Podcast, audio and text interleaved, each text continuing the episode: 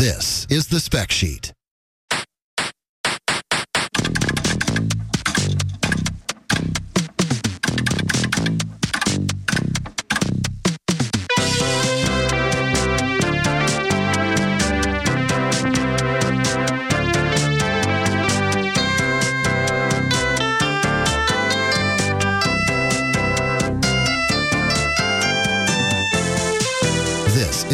Special edition of the Spec Sheet with Curtis Thornton. On this broadcast, each listener will receive a complimentary pre-owned 10 gigabyte IBM IDE hard drive. No need to call about the drive. We have your information. To speak with Curtis, call now at 573-837-4948. That's 573-837-4948. And now, here's the Spec Sheet.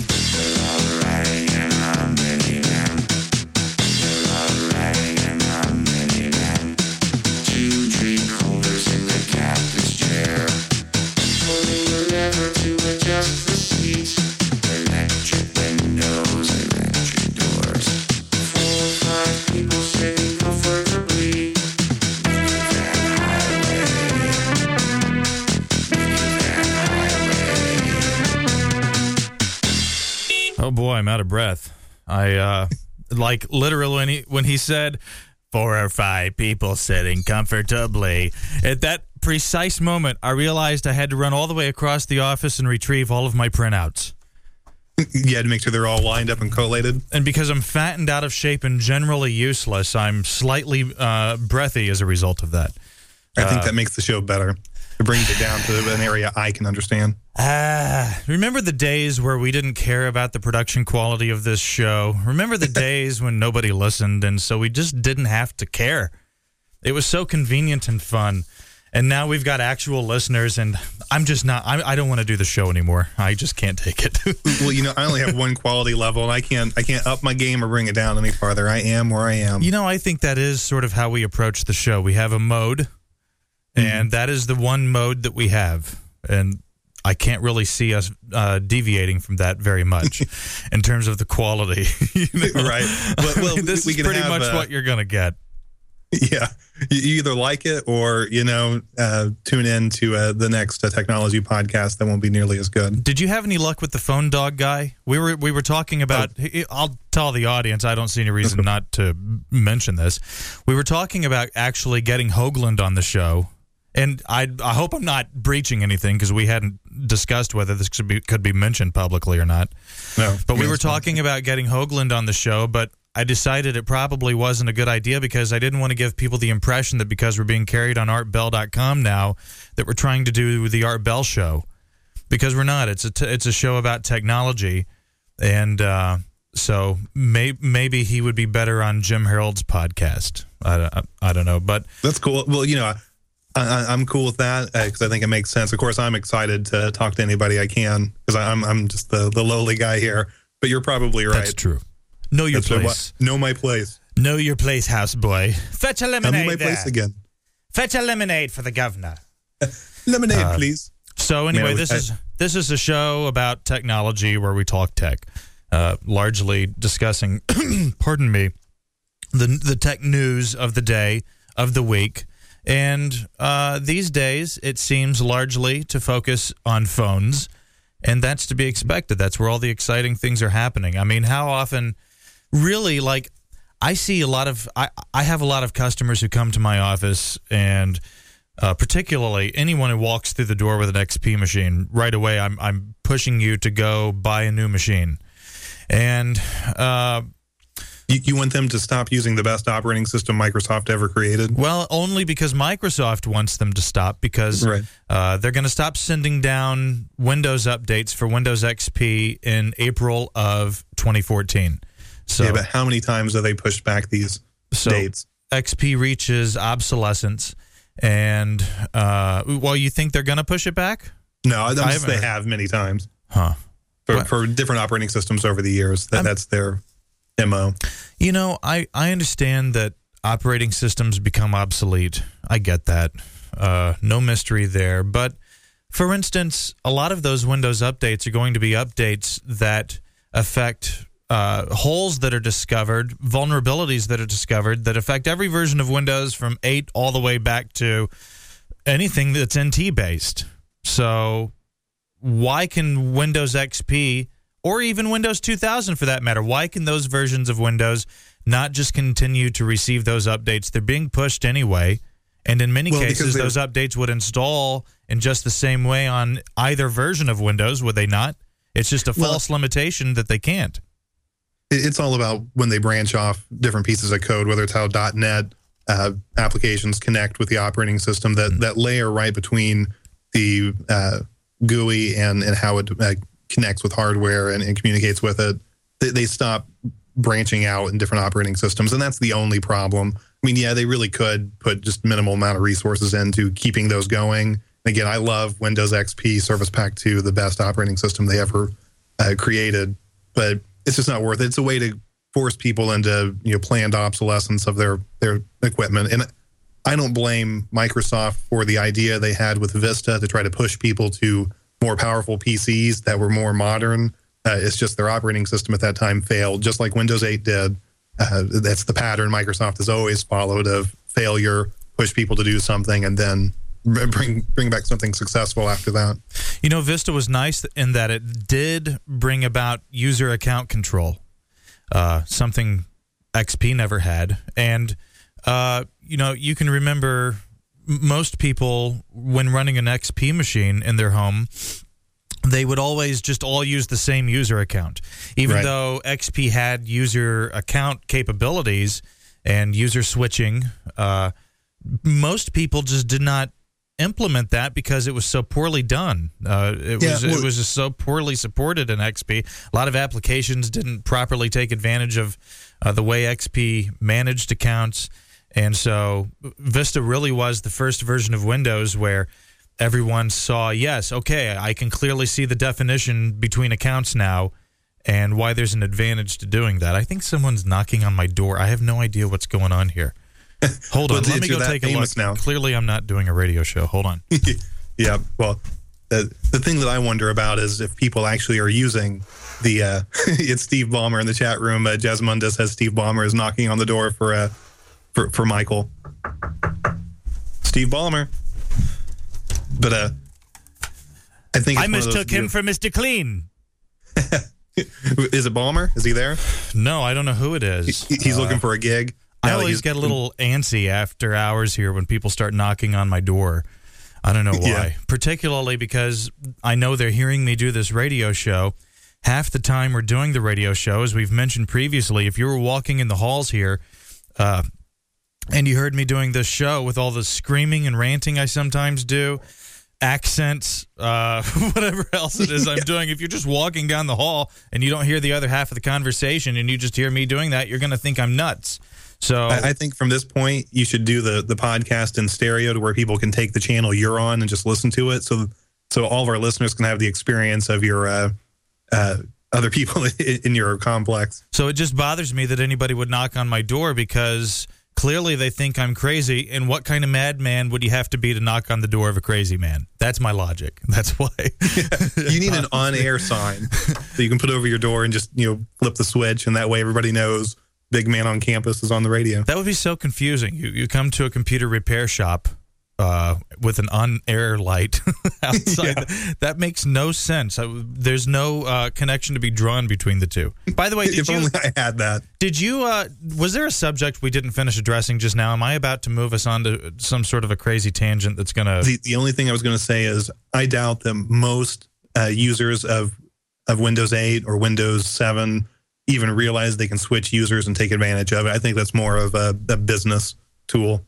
I think the average user doesn't know or care. Maybe that's true. Maybe my, my perceptions are wrong, and people are just still using the one big fat account that everybody. yeah, I mean, I always try to train people that when I'm setting up a PC or, or coming into someone's house that uh that has a lot of spyware on their system. When you clean it up and you tell uh, t- tell like let's say parents and their kids, uh, the parents should have an account that has access to install programs, but not necessarily administrator access, and the the child should have the lowest amount of access that they possibly could.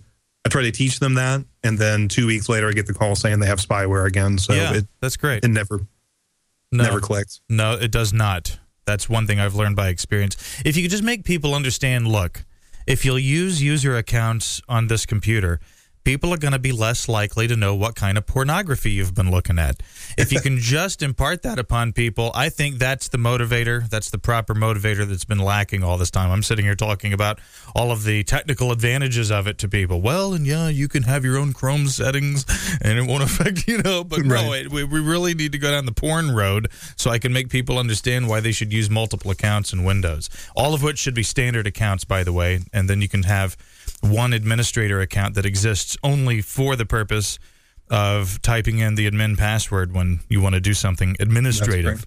That's, the way I set it up. Uh, is there a better yeah, way? that, that way you're protected. If you make the mistake of installing a program from from the web that has uh, spyware or that add-on uh, software that that the company gets paid for every time you click and install it, then it tracks everything. I, I consider that spyware also. If you have an admin account that's separate from your standard account, then you're going to pay better attention, hopefully, every time you install a program. Uh, by the way, I forgot to plug the phone number. Uh, if this is the wonderful, amazing hosts uh, we are, uh, we I think we're we, batting a thousand right now. we do not even require the input of phone callers for this show to be good. See, most ca- podcasts differ in that regard, but not this one. We're so confident in our abilities that I haven't even bothered to tell you how to call in. So let's do that. Uh, the number's 573 837 4948. It's 573 837 4948. You can visit ufoship.com. Uh, that's our website where you can chat with us in real time. You can download the show after it airs as just a regular download or as a podcast uh, in- subscription form. And you know something? I have gone out of my way to make that website as user friendly as possible. As brainless as possible. Every every show has an embedded player you can just click play on, and there it is. Boom. Or there's a link that says click here to download the show. How much more plain can it get? Go look at any random podcast site out there. They're they are unnavigable. Is that a word? I think it is. It is now. They're- Let me they're- go to Urban Dictionary really quick and put that in. Hold on. I will instead say you cannot. Na- they cannot be navigated. Here's my question. When I go to the site, does it play the episode I want to listen to for me ahead of time? Well, it does based on the tension in your fingers as you press the keys on the keyboard, and it's Perfect. really a, a technology uh, we've been happy to bring to the fore. Hi, uh, hi, you're on the air. Hi there. Hi, uh, it's not kind of a modern issue, but it's uh, still a technological issue I want to talk about. Sure. Okay. Uh, I was wondering what you guys thought about, like, uh, obviously the, the government, you know, you need money. The government's the, the place that has the most of it. They can print it. Well, uh, the cutbacks on NASA, I mean, uh, there's a lot of technology came from it, and, you know, power tools, memory foam, uh, dehydrated food, those little space blanket things. I mean, all kinds of things. Actually, I read it was uh, 1,650 uh, technological advancements have been traced back to uh, NASA. And uh, I think there's also something to say about, you know, society's not expanding and exploring new things; they're kind of stagnant. And um, the uh, the way the new space programs has gone, kind of seems like they're going towards more of a privatization. You know, it's kind of like you know they're specializing on one thing. And uh, you know, Art Bell's friend uh, Bob Bigelow or whatever spends a lot of money on stuff like that. But I don't think you know he's ever going to be able to develop you know the stuff that NASA came up with. I agree. I've I depending on that. I used to have a little bit of hope in, in private space explor- exploration. Uh, I don't know why I had hope in it. Maybe it was just sort of a knee jerk hope because it was the new thing to come along, and we all were just pre programmed to believe that private space exploration is where the future is, and it's the way things are going to really get done. But I just I, I have to say I really don't see that because private space exploration. I mean, space travel is a very inefficient, very wasteful thing. Uh, just traveling, I think, to the moon requires approximately ten thousand dollars to be spent per pound lifted off of this planet, and that's an old number. It's probably even higher now with inflation and fuel costs factored in. Yeah. Uh, well, the one thing I was thinking is with that list of inventions that have happened, when did that cut off? When was the date that uh, the last invention or the last cluster of inventions were created? I'm sure every year something new comes out of NASA. You know, you But- sound like the guy that people have to come in and talk to to justify why they should keep their job. You're one of the Bobs. Bob, I don't like you. what do you do with the company? Just what do you do here? What's your function? the pleasure's all on this side of the table. yes, it, all right here. Amazing. Good work, man. Uh, that's a good question. I mean, when was the last innovation? Yeah, and I I've love never really heard that. That's actually a good question. I, I love NASA. Don't get me wrong on that side of it. Uh, I just in what you mentioned, you said about the private uh, industry taking it over. I was excited also until I saw the same people who are building electric cars that catch on fire are the same type of people who are, are investing all their money into uh, to space travel. I don't see where we are going to win out uh, This shows and you. the in the chat room. They're they're, they're loving. Are they distracting you? Yeah, they're saying NASA conspiracy. You're like, so anyway, the. the Yeah, that's too good. I'm just gonna go to the chat room now. the, and- the and hull join was into that. breached, and the. I was listening to the news the other day, and they were profiling some company that takes people up in these balloons. It's it's hmm. akin to the type of balloon that that dude jumped out of, the Monster Drink dude, or whatever. What was the? Yeah. it was like Rockstar uh, Energy. Someone sponsored Red this Bull. jump. Red Bull, thank you. The, mm-hmm. Whatever variety of battery acid it is, you animals are drinking I've out never understood that stuff. I tried to drink it once, and I, I don't know. I like I like the taste of festering putrefied urine in my mouth. That's why I And to drink. mix it with alcohol. that's why I drink a Red Bull any chance I get. I recommend it highly. Sponsored Yeah. by what? So anyway, they had this Monster this, Energy. This this yeah, mon, or Monster Energy drink, a Red Bull jump. Uh, the guy jumps out and he falls from I think it was uh, over a hundred thousand feet. Uh, yeah, I mean, he was. Yeah, it- it's considered a, Near- officially. nearly in space, Yeah, I guess. the upper atmosphere. But anyway, I saw this news profile of this company, and what they do is they put you in a balloon similar to what I just described, and they take you up. And I don't even think you ever hit zero G. Uh, you couldn't hit zero G. You're in a balloon, so the balloon's only going to go as high as the atmosphere goes, and they're charging. Uh, over two hundred thousand dollars per passenger. Why are they charging that? There's not even a fossil fuel being burned.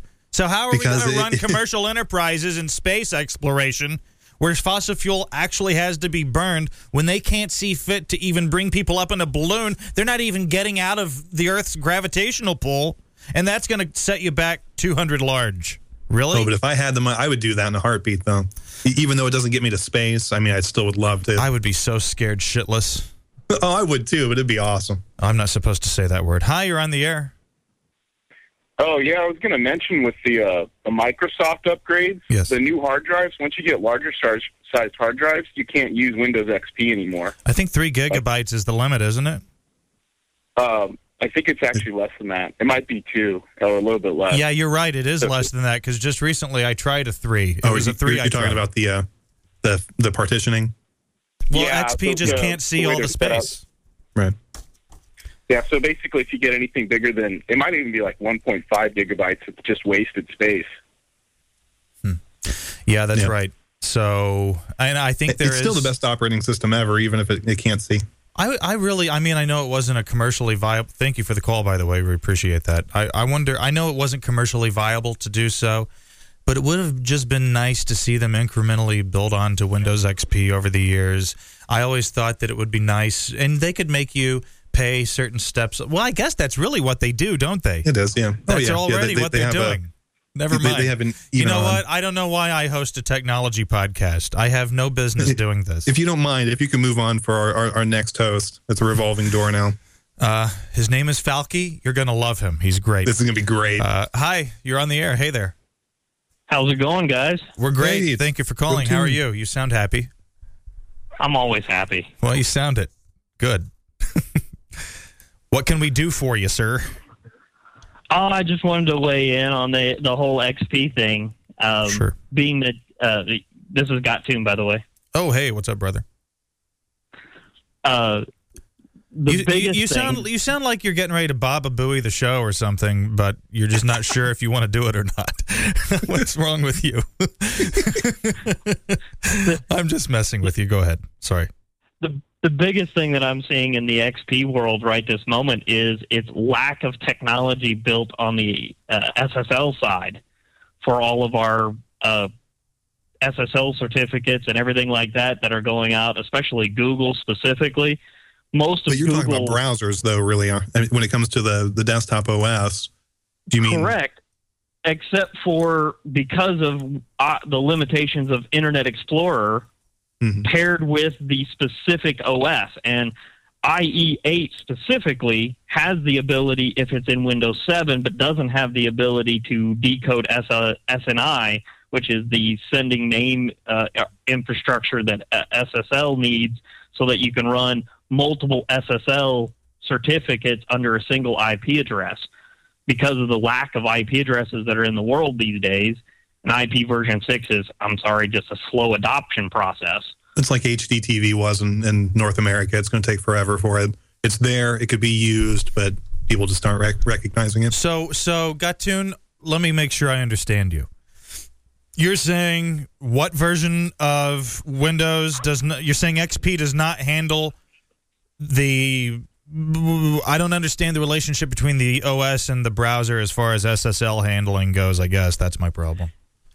Well, the there are a couple of browsers on an XP environment that will work. Chrome being one. Firefox is a questionable, uh, depending on the version you have. Some of the newer ones don't really li- don't work with XP. So Really?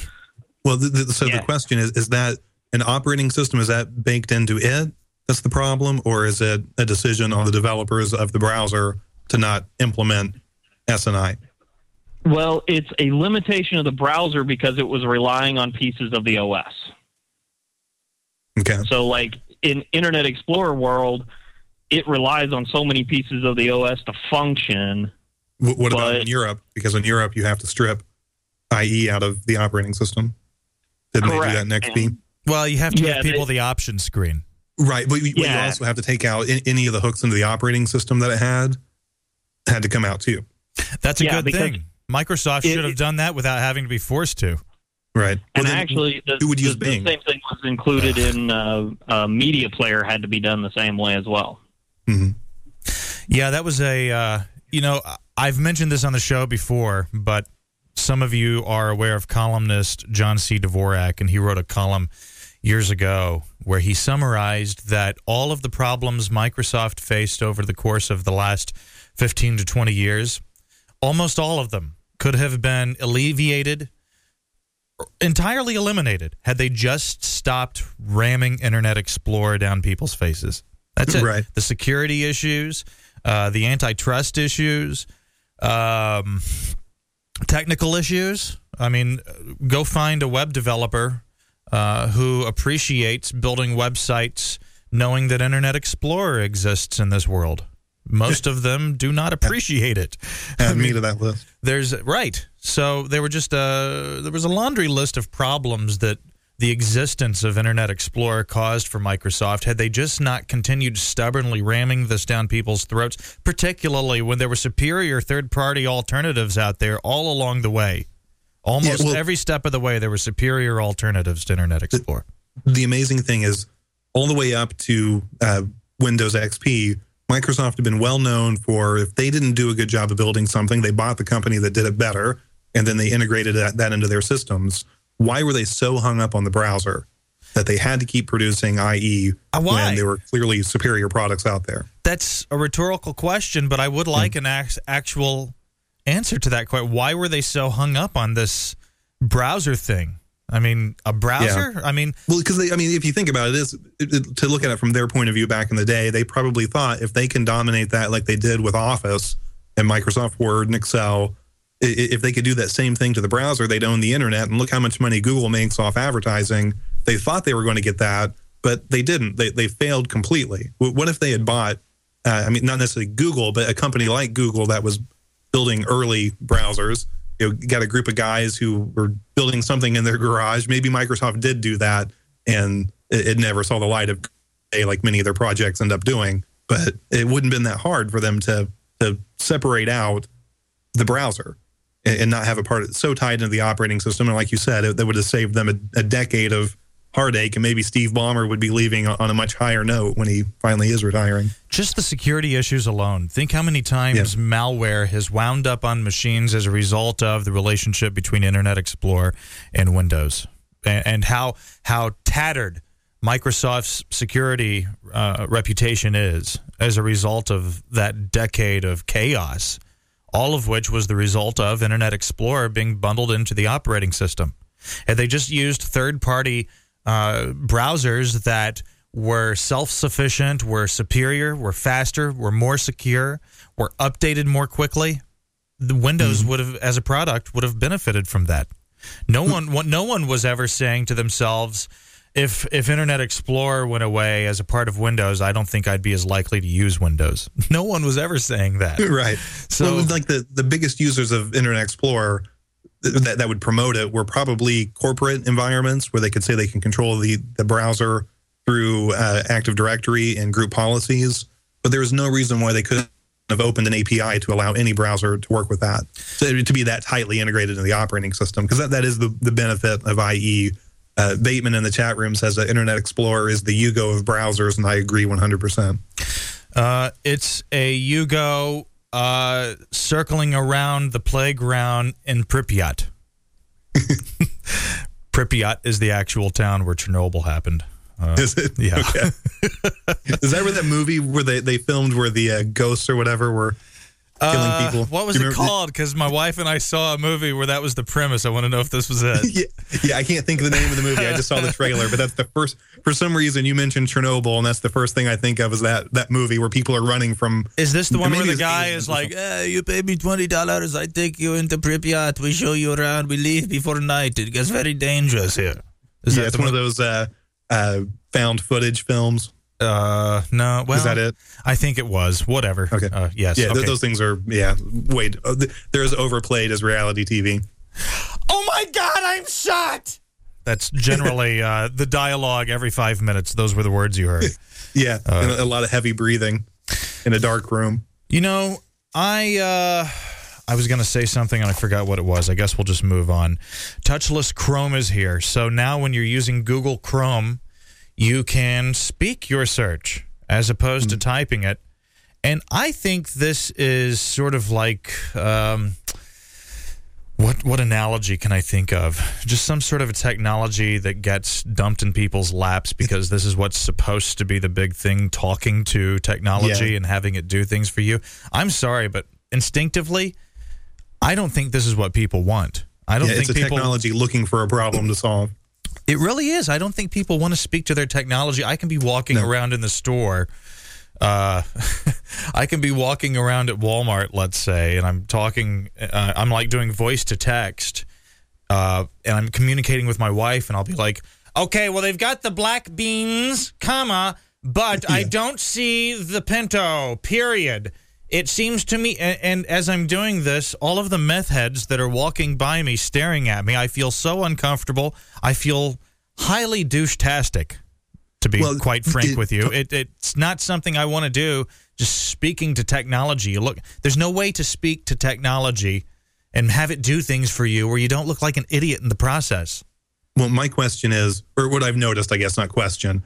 It, it seems like Android users are more willing to talk to their phone than Apple users are. And they, I mean, Apple has Siri, but it's maybe that's why uh, Google's willing to, to go out on this limb for the browser. I mean, you've always been able, or for a long time now, you've been able to, to speak to your browser.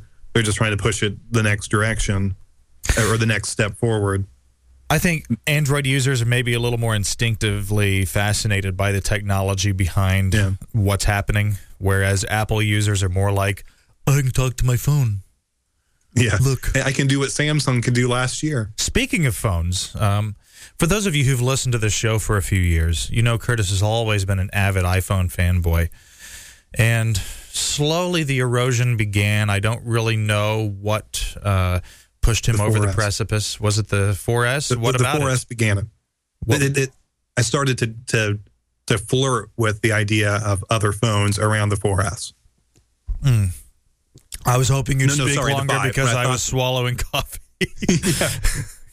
Yeah. So uh, he just goes, from the yes. first iPhone to to now, well, well to the the 4S, I've loved what a- Apple has done. The 4S, I switched to that phone, but I didn't see any reason to. I from the 4 to the 4S, I obviously I know all the the the specs that bumped up with that phone, and That's what puzzles me. I'll, I I don't mean to sidetrack you. We'll get back to what you're saying in a second. But I remember, wow, the iPhone 4 is fast. And then I remember, wow, the iPhone 4S is faster than the 4.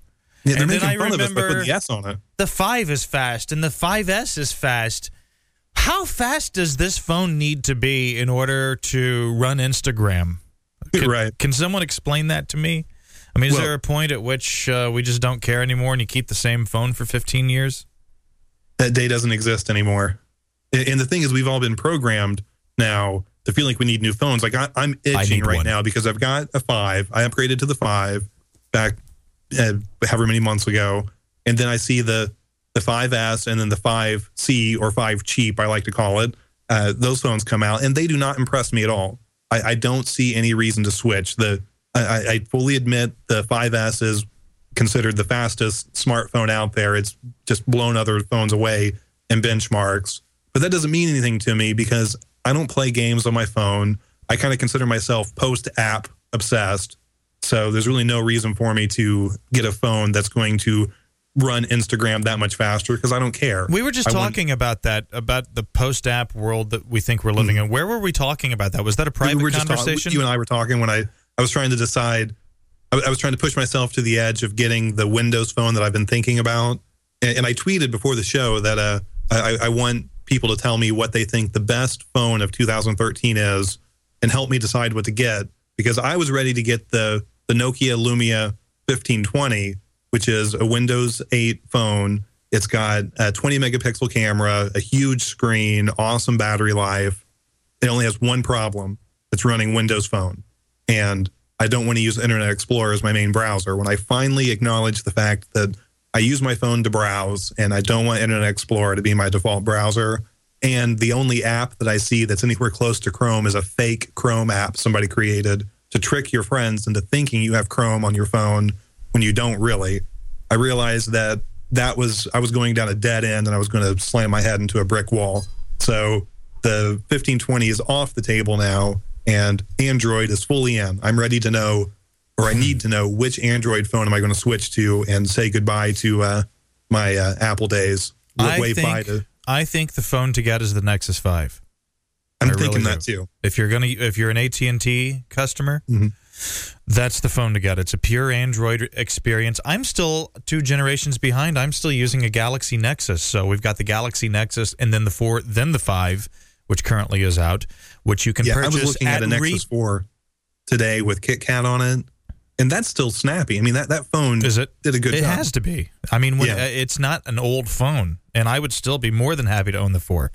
Uh, Mm-hmm. And so the five, I'm sure, is just amazing. Uh, but I mean, it's just a pure Android experience. It's uh, it's going to get updates uh, before any other phones do when when they release Android updates. It's going to be unfettered by the carrier because AT and T doesn't seem to stand in the way of that as Verizon does. I'm sitting here with a Galaxy Nexus. I hate Verizon so much. Uh, I swear to God, if I were a terrorist, I would drive to wherever they are and I would suicide bomb them. I hate them so much because I'm sitting here with a Galaxy Nexus. The entire premise behind a Nexus device is that I am supposed to get Google updates before any other phone does. But guess Right. guess what happens?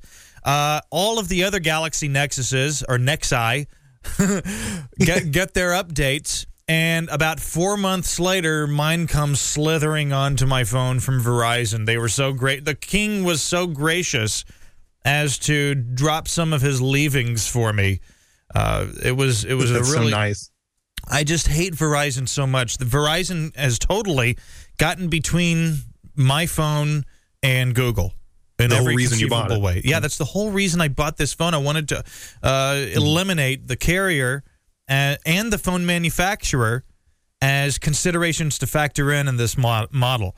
That's out. Yeah. So here we have the Galaxy. Uh, the here we have the Nexus Five, and it appears as though this device does not run on Verizon's network because of the shenanery that we saw between Verizon and Google with the uh, previous Nexus iteration, which was this Galaxy Nexus. In There's other words, rumors though that they're going to come out with a Verizon. well, I just can't believe phone. there's not. And you know, I I begged and I pleaded, and my wife. I sound like such a eunuch. Uh, no, I smacked my wife in the face. I said, "See here, woman, I will buy the Nexus Five, and you'll shut your face and go cook that rice." And then Uh, she said, "No, you won't." And I said, "Okay." Uh, But I, I convinced her to let me buy this phone. I have the To mouse look at it. to buy it. I convinced her to let Yeah. me buy it, and I'm sitting there with the mouse pointer hovering over the submit button. And then I come to the realization that this phone does not work on Verizon. I could not believe it. And the, the, the reason I thought it did was because as I was reading the specs, it said it supports LTE. And I thought, yippee, okay, it works on Verizon. No, it doesn't. So if you've got that little idea bouncing around in your head that you're going to run a Nexus 5 on Verizon, forget about it. And yeah, there are rumors that Google and and and uh, Verizon are going to work something out, and they're going to get this device on the network. I don't know. I'm just, I am so tired as a Verizon customer of getting the devices I want way later than other people, or not being able to get them at all. I'm just tired of it, and that's really silly to consider that they supposedly have the the nation's best net network. I believe they have more subscribers than AT and T. I'm I'm I'm almost positive they do. Yeah, I, I mean, they I are think it. you're right. And, and in the United States, Verizon is it. And, And their map on those commercials, their map is like a work of art. yeah, I've seen Abraham Lincoln's head in that map. Yeah. Uh, just the the red speckles. You can find so many different shapes. It's a fun game. there. This is what I do with my daughter. I don't read to her. We just look at the Verizon map, and I'm like, "Hey, there's a there's a yellow lab. How about that?" That's funny because I, I I take with my son. We look through the specs of phones. We say, okay, this one has a Snapdragon. Do you think that would be good? And then, then he tells me no because the storage just isn't as good on that. And then we look over to the next one. It's just silly. Verizon is the biggest game in town as far as wireless carriers go in this country, and I feel like a second class citizen every time I go to take a look at the availability of phones on their network. It's just Well- it's always been that way. I remember when the uh, I think AT and T already had a pretty healthy selection of Android devices before Verizon got the Motorola Droid. Did they not? And, and, Yeah, that that was only because they wanted to stick it to Apple because Apple put them in a really bad situation with their exclusive deal. So then Mm-hmm. AT and T got around that by going to uh, Google with Android, Google and manufacturers to get a bunch of Android devices out there as quick as they could. God, how forgetful we become. I forgot all about all that.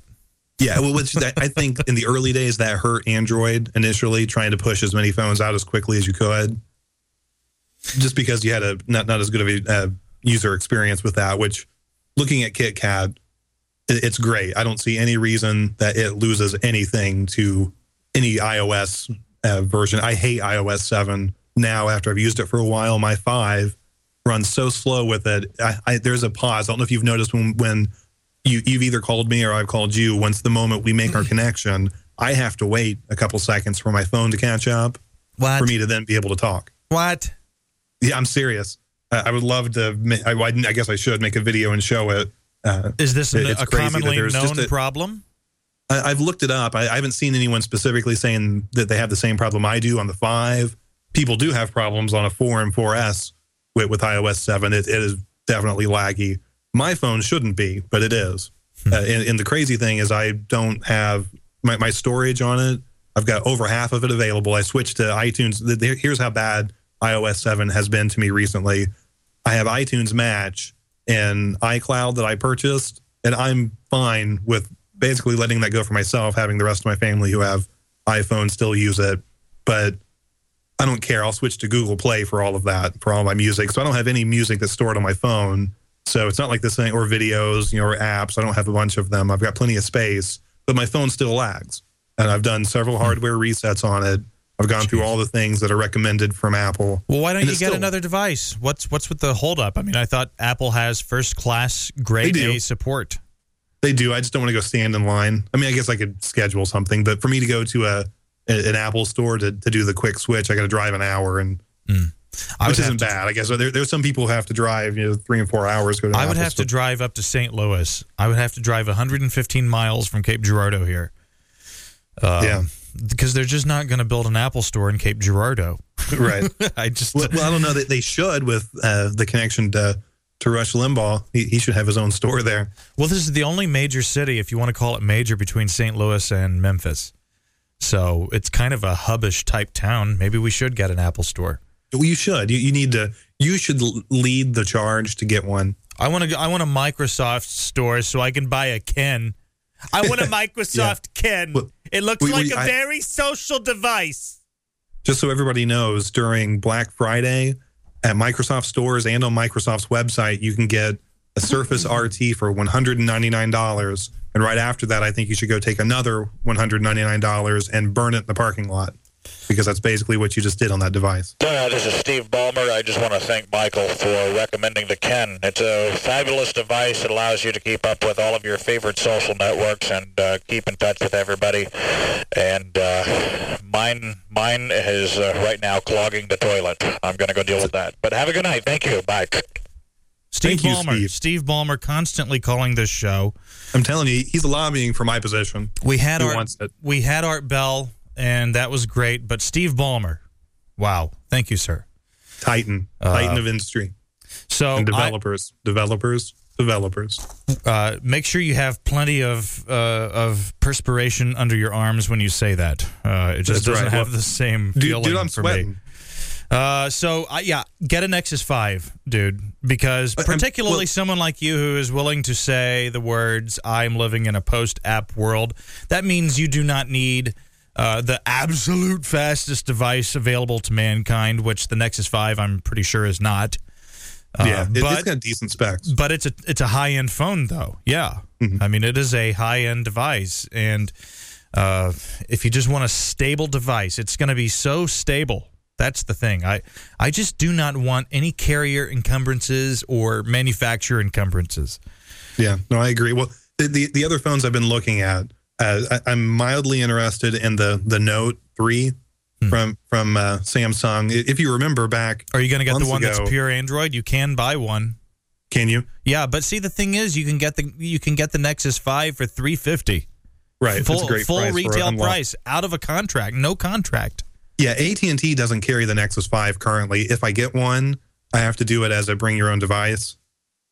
Uh, they, they haven't announced when or if they're going to carry it, but it's technically capable to run on the network. It works on uh, T-Mobile, which shares a network with AT and T, so I'll be fine.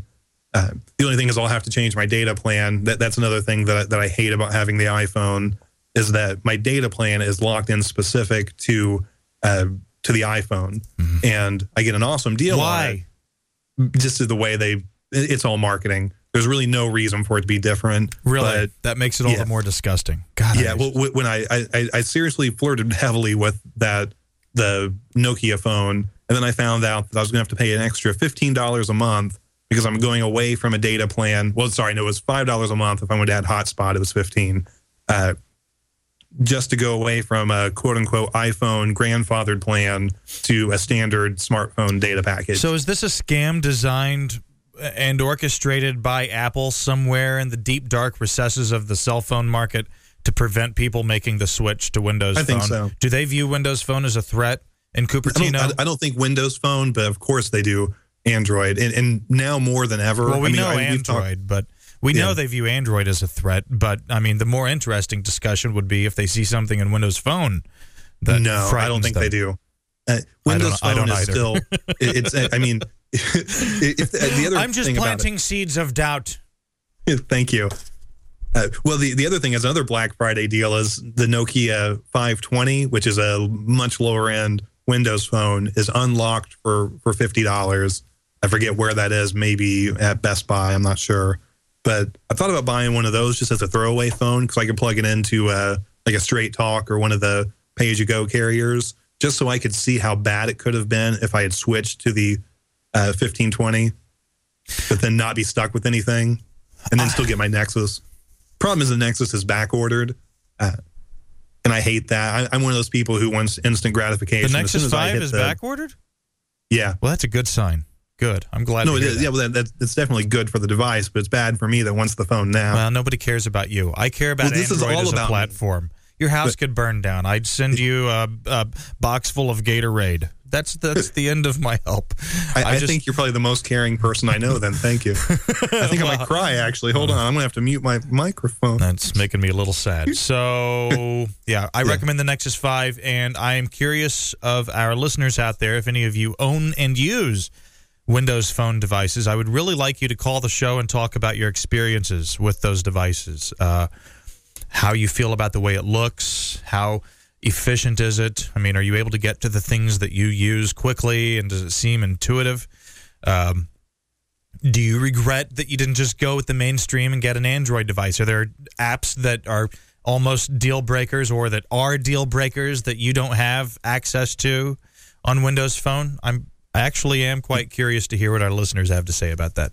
So if you want to get on the show and chit chat a little bit about that, the number to call is 573 837 4948. It's 573 837 4948. I don't want to play that song. It's too slow. And uh, there we go. This is what we need. 573 837 4948. 573 837 4948 will put you on the air and uh, you'll be a star.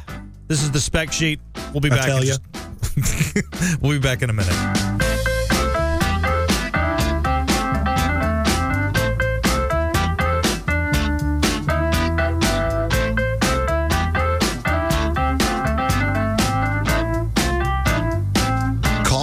Sheet now at 573 837 4948.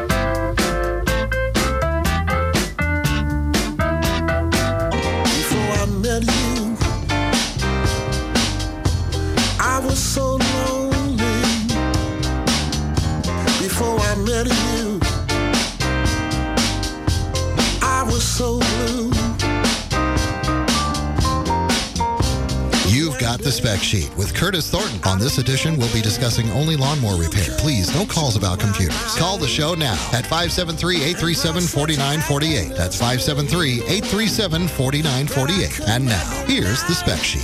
You brought joy to my life.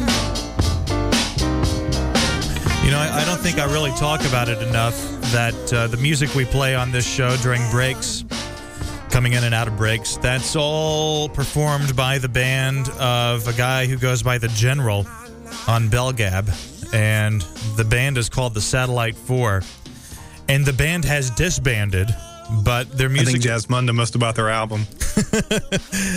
No, he just went on tour with them. Yeah. uh, that's what happened, and uh, they are no more. Uh, so they've broken up, but their music is still out there. They've got a few albums available. Eric, uh, his actual name. Let me give his phone number too. Yeah. what was his email address again? Eric, the General. He's actually got a solo album or two out there as well. Actually, I think his solo album was among some of my favorite stuff from him, uh, even more so than the Satellite 4 stuff I haven't in some that. cases. But anyway, I think their website is still in operation. I think thesatellite4.com. That's the number four. And uh, like, listen to that. It's like nice 70s Al Green soul type stuff. I mean, God, that's awesome. Listen to that. Oh, yeah. Made Anyway, the Satellite 4, thank you to them for letting us use their music. And Guild Navigator over at Belgab, he's also got some music that I keep meaning to add to the rotation, but I'm just so fat and stupid that I never get around to it. Well, right And, after you uh, get that stuff off the printer, then why don't you do that? That's uh, that sounds like a reasonable order in which to do things. I will get started right away. Anyway, the number to call 573-837-4948 if you want to be on the show and as I solicited people earlier for Windows Phone uh, testimonials, we have gotten exactly zero calls on that subject. So That's two more than I expected. well, what do you expect when they've got what three percent of the market share out there? What are the odds that someone listening to our show A has one and B is willing to call the radio show to talk about it? I You're right. Really, what are the odds? They say, um, and I've, I've I've heard at least in talk radio. Uh, for every group of 100 people listening to the show, you can expect one of them to pick up the phone and actually call. So, based pretty on, well. B- based on those statistics, we have 700,000 listeners tonight. Thank you. It's uh, really Yes. wonderful to bring the show to you. Thank you. Uh, Th- th- this episode is, is sponsored by Windows Phone, correct? Um, it's sponsored by Steve Ballmer's Armpits. Uh, Nice. Thank you for that. We uh, thank you for supporting the show. Speaking of Steve Ballmer, uh, it looks like there are a lot of defective Xboxes floating around out there. This is from CNET. Um, if your Xbox One is completely unplayable, crash prone, or suffers from internet connection or Kinect related issues, you are not eligible for a free launch title game Microsoft confirmed Tuesday. Microsoft moved quick to address the mounting concern over the allegedly small number of units plagued with a faulty disk drive. This is how Red Ring of Death started too, wasn't it? It was a small amount of. It's always this. Well, the only way you're going to know how many people it is is going to be based on what Microsoft tells you, right? Because they are the only people who would have contact with every single one of these customers. So you're naturally just not getting correct information, I'm sure. They're promising to take care of those users by directing them to its advanced exchange program that would ensure delivery of a replacement console without needing those users to send in the original. It also softened the blow by giving away one of four Microsoft Studio launch titles for free, which players could still download digitally to their accounts and play without the need of a working disk drive. You know uh, what this tells me? what? Don't go to eBay to buy an open box Xbox One. Oh, that's a good tip. Yeah. That's a really good tip, actually. I had That's not first thing I thought. I had not considered things in that context, but yes, I mean, why else would it be floating around out there for sale like that? Right. It's. I mean, yeah. And the, the problem is, even if they had some kind of flag system to show that that this one was defective, the average person going to buy one for a Christmas present this season isn't going to check that. They're not even going to know it exists. I so so be careful at GameStop, places like that, buying used equipment. I so totally want the Xbox One to fail relative to the PS4, but man, uh, it's not looking like that's going to be the case. Unfortunately, I, I the more I investigate the situation, the more I look at the comparisons between the the uh, Xbox One and the PS4. I have to say to myself, maybe next time. Right. there may Yeah. not. There probably won't be a next time. I think this is probably the last PlayStation you're going to see. Yeah, well, what what drives me crazy is that the Xbox One should be called now includes NSA direct pipeline to your living room. I just can't stand all these cameras and microphones listening all the time. On either the PlayStation 4 is trying to go that direction too, but the Kinect is just it's baked in the NSA encryption for them to be able to watch you. If you could just go back to the year 1980, let's say, and transport someone through time from that year to the year 2013 and take them to the living room of somebody with an Xbox One uh, perched proudly in their entertainment center, Mm-hmm. what would that person think as they look at this thing that's always on, effectively, that has What's a that camera? Betamax doing? yeah, it was They a far superior format. You know, VHS was uh, highly inferior. It had fewer lines of resolution. So, uh, yeah, the Betamax was superior, but it lost out due to licensing issues on Sony's part. I don't know how Hey, many Sony, times I have to hear. Anytime I say the word Betamax, that's what you can expect to hear someone in the room say. Someone Yeah. knows the history of Betamax and VHS, and they desperately want to recite it to you. Okay, well, I'll admit that as soon as that person talks, I say, well, you do know that Laserdisc has been able to produce high definition format uh, quality for years. It's just no one wanted to use something the size of a record. Well, but Laserdisc is analog, is it not? Uh, I don't think so. I think it is. Is it? I But think it, it could produce uh, uh, an HD quality signal, though. It had the space to do that. did it Yeah. really. Yeah, that's what I've always heard. I mean, I don't have specific specs to throw out there, but the way I understood it, DVD was a step backwards when that came out, and it was completely a marketing ploy to sell some movies in between because Laserdisc failed so badly because people didn't want to. They they perceived those as records versus a compact disc for music. They're like, why wouldn't my movie be the same size? So they downsampled it, put it on DVD. Walmart sold them for cheap, and then people bought all the same movies they already had on VHS several times over, and now they're getting them on Blu-ray. Um, according to Wikipedia, yeah, it is an analog format. It is okay. Yeah, I think a lot of people just thought it was digital because, well, look at it.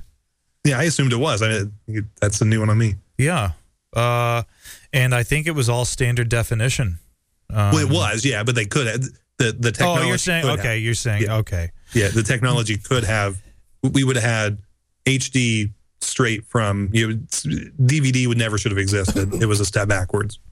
I remember being in like the ninth grade, I believe it was, and we just got all of these new TVs with laser disc players, and it seemed so awesome. Just wow, we could see a tornado if she just pushes this button on that screen. We're gonna watch a tornado. Look, there it is.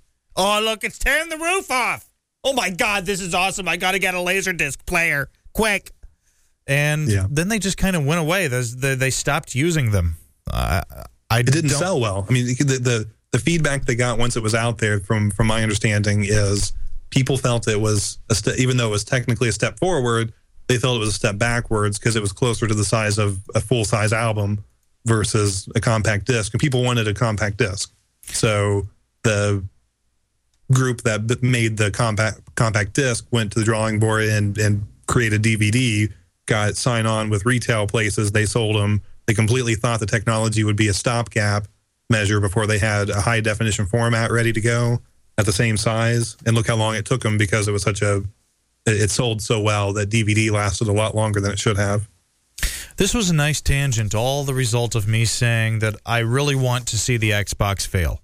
Yeah. But I just don't think that's going to happen. I think the Xbox brings too much to the living room uh, in comparison to the PS4. And I think unless you're someone who, well, I'll say that unless you're someone who doesn't care about any of that and you just want to play games and that's it, then the PS4 probably appeals to you more.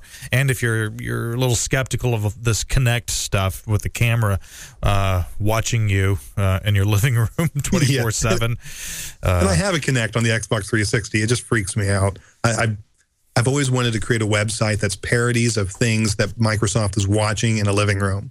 All the different uncomfortable scenarios that have been recorded on Kinect systems and sent back home. One thing I will say about the Xbox One is that it doesn't seem like a very forward thinking pursuit. And having it set up as a pass through device for your mm-hmm. cable, I mean, Well, I, I have not, I'm a cord cutter. I have not had cable TV since 2009. And prior to that, I hadn't had it since 2003. And when I had it in 2009, I only had it for a couple months before I realized this is shit. I don't want it. And I got rid of it.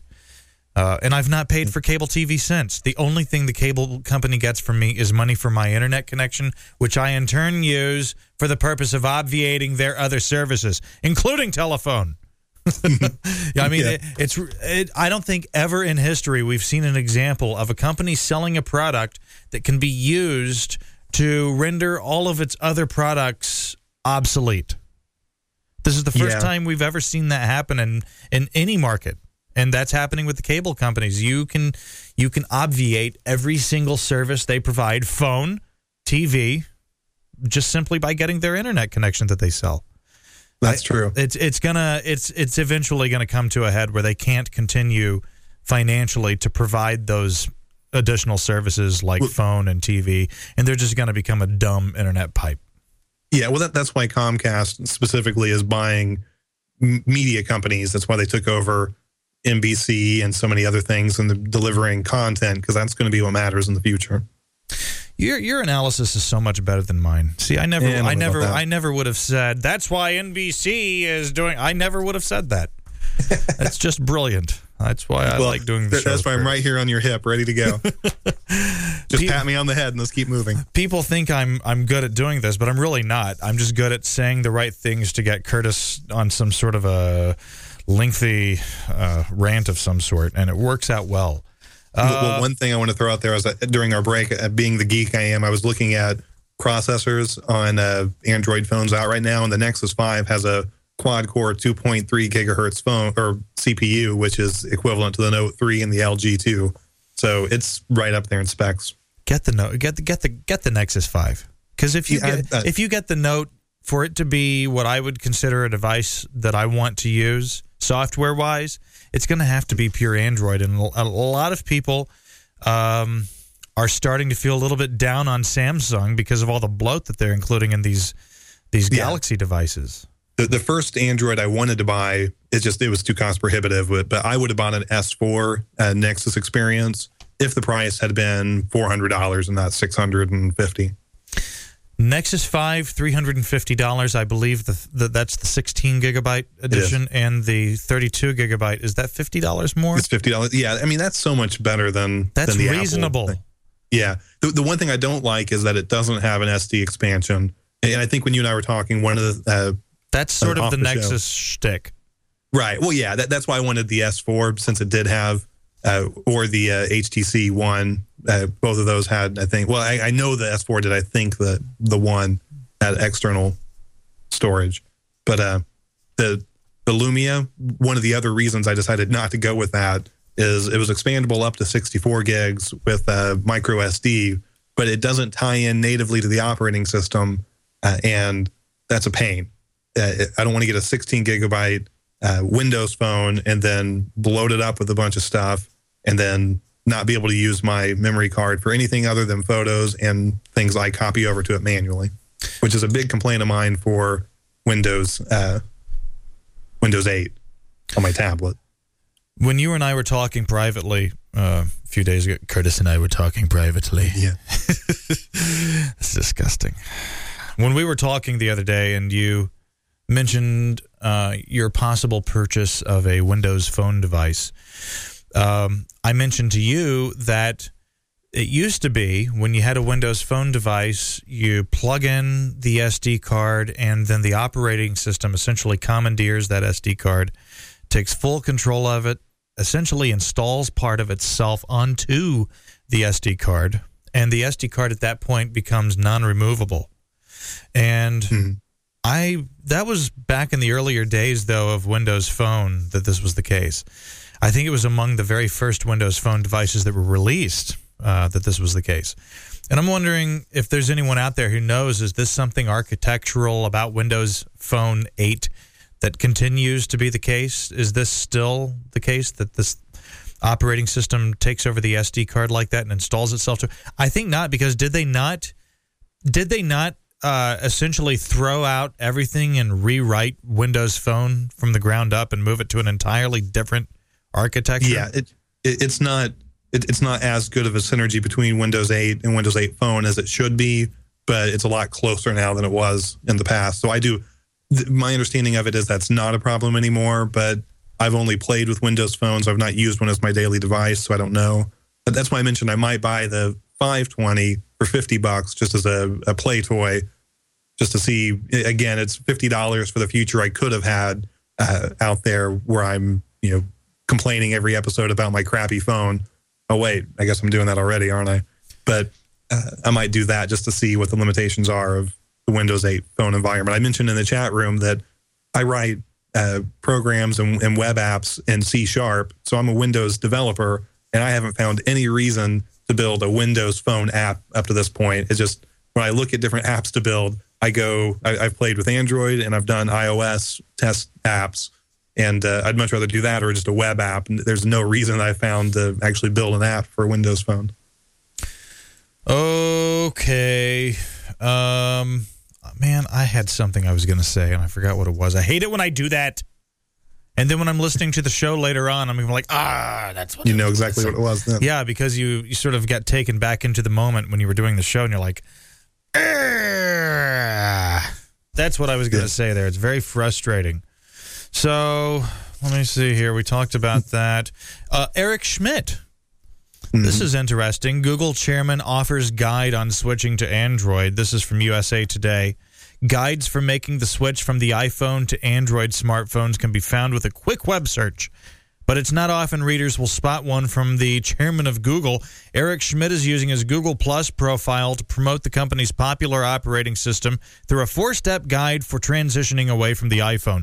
Naturally, Schmidt praises the latest wave of Android devices for its larger screens and more intuitive interfaces.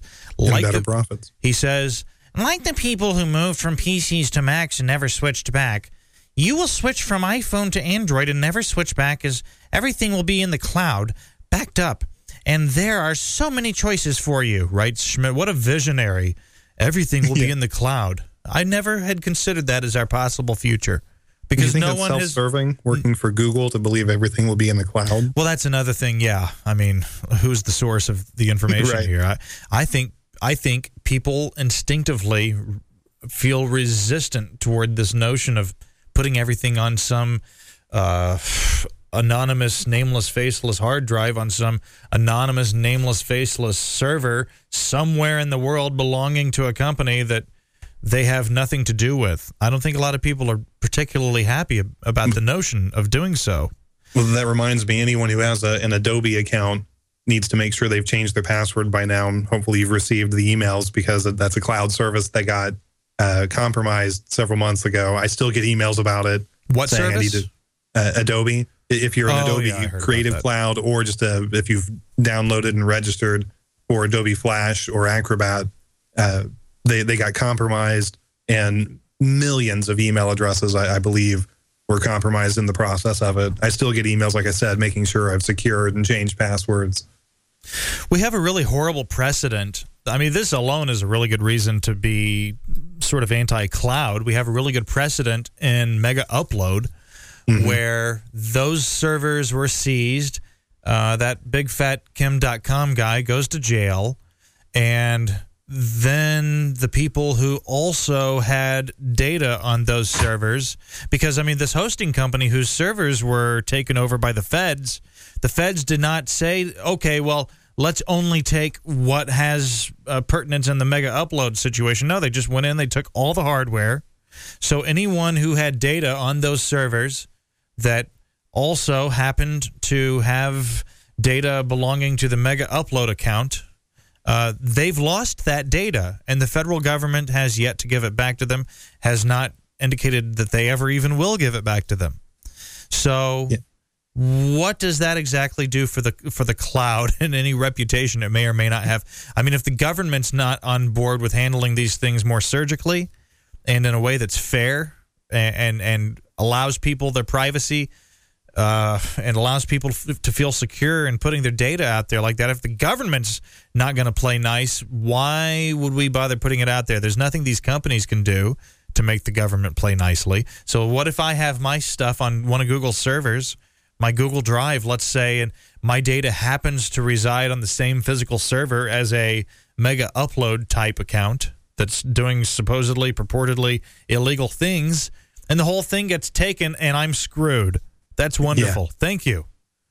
No one ever talks about that. I mean, that seems like a fundamental hurdle that needs to be overcome and or addressed before we all start just flagrantly throwing our data out there on the internet.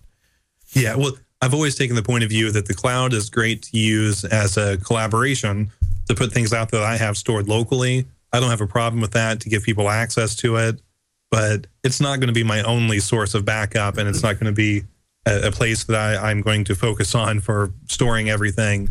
Uh, another thing that popped in my mind as you're talking about that, th- there's a, a a new iteration of viruses and spyware called ransomware that you can get on your system and it'll basically encrypt some seemingly random files and then try to force you to pay usually in bitcoins which is a form of online currency uh, that's become popular to pay them with that so they can't be tracked before they'll decrypt your files and give them back to you.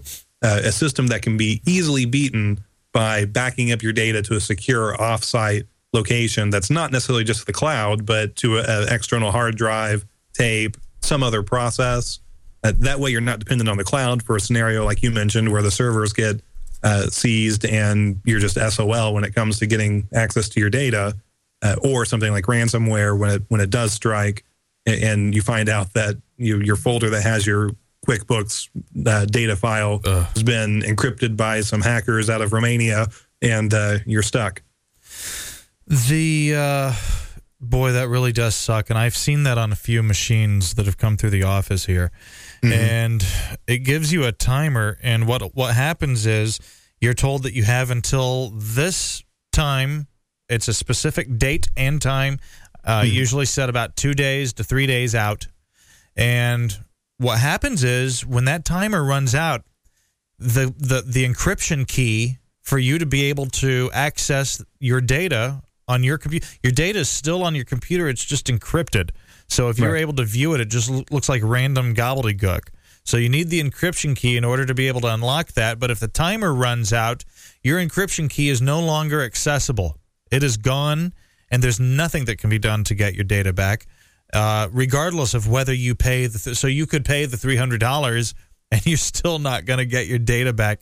And the, the the problem with backing up is you've got to be sure that you have some sort of a failsafe in place so that as your backups are automatically synchronized that this ransomware doesn't get control of your data, encrypt it, and then the good data on your backup system gets replaced and synchronized with the bad encrypted data. Yeah. And then you're really screwed. You've the, got the no key is to have backup. incremental backups versus a full backup. Because with an incremental backup of your files, you could go back a day or maybe two or three days to get an unencrypted version of it. But if you're doing just a bulk copy or full backup all the time or every day or every night, then yeah, if that file got encrypted at midnight tonight and you do a full backup, then you just overwrote your your backup file with an encrypted version. The key is to make sure that it's an incremental backup so you can go uh, to that. One thing that a lot of Windows users with Windows 7 and Windows Vista are experienced with is the uh, system restore, where you can go back in time to before you installed some program or had some browser issue that caused you not to be able to use your PC the way you wanted to. Same kind of idea, where you can go back in time to a past version of that file before it was encrypted by the the ransomware. And, and, you know, when I think of all the different things that people do to PCs to cause trouble, this ransomware just annoys me so much. A, a joke for a long time I've heard is that the first viruses were built by virus uh, protection software, basically just to build an industry for them. Again, a solution looking for a problem. Uh, ransomware feels like the exact same thing for backup companies. Uh, I know that's not what it is. I'm not trying to build a conspiracy where there isn't one, but it does work out pretty well to to be a great way to teach people the proper way to do their backups. The first first time you have a very important file, or just say pictures of your family that that get encrypted and lost to time, is the it's the worst time to learn about backup, but you're going to pay the most attention to it. Evelyn says we're not paying any attention to the chat room. Uh, and I I'm paying attention to it. I wasn't even signed into the chat room. so, Yeah. uh, yeah, I wasn't. Sorry about that. But I- they're allowed to have their conversation. When I see something that uh, looks really exciting, then I, I throw it out here. Um.